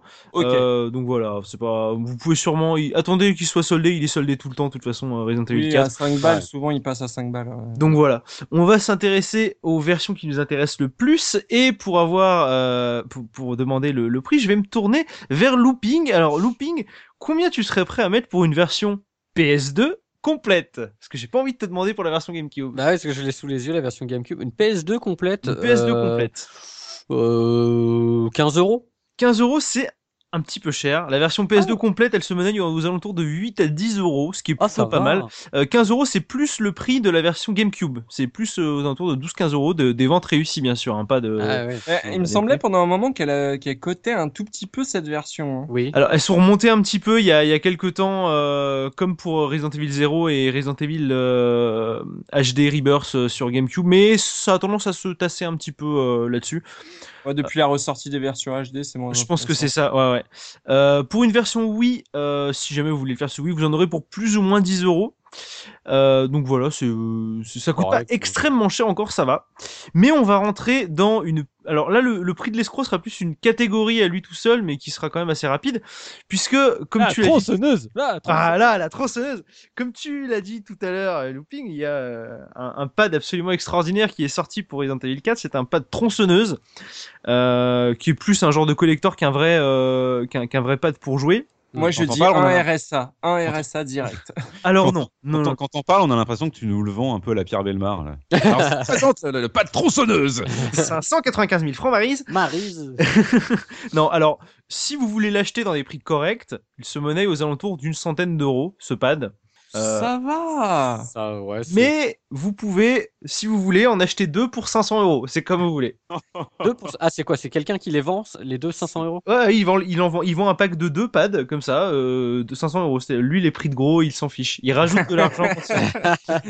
Voilà. Euh, Est-ce que t'as un petit prix de l'escroc? Oui, on va finir sur les prix de l'escroc. Euh, alors, on parlait tout à l'heure du bundle GameCube. Il y a quelqu'un qui vend le bundle neuf, mais il y a que le mot neuf parce que sur la photo, le bundle n'est absolument pas neuf.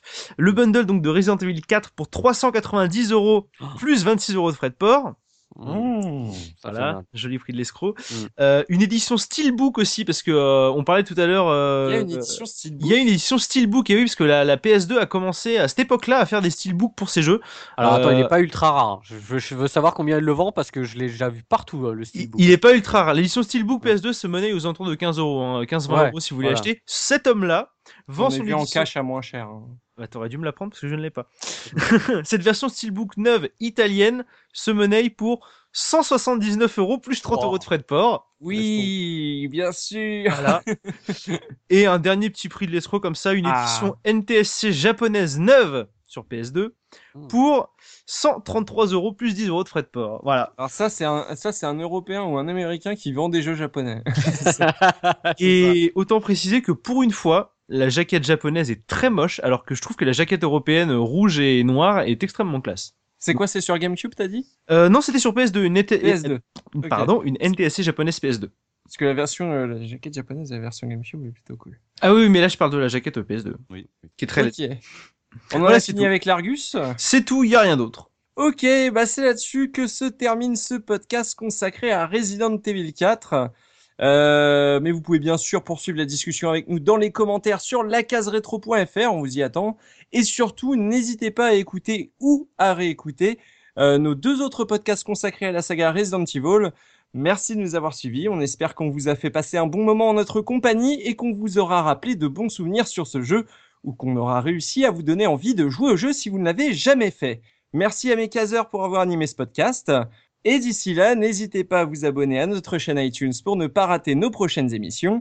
Et si vous avez apprécié ce podcast, n'hésitez pas à nous laisser quelques étoiles pour nous soutenir. Et d'ici là, n'oubliez pas notre slogan, le rétro gaming est l'avenir des consoles next-gen. Zoubi Salut Salut, salut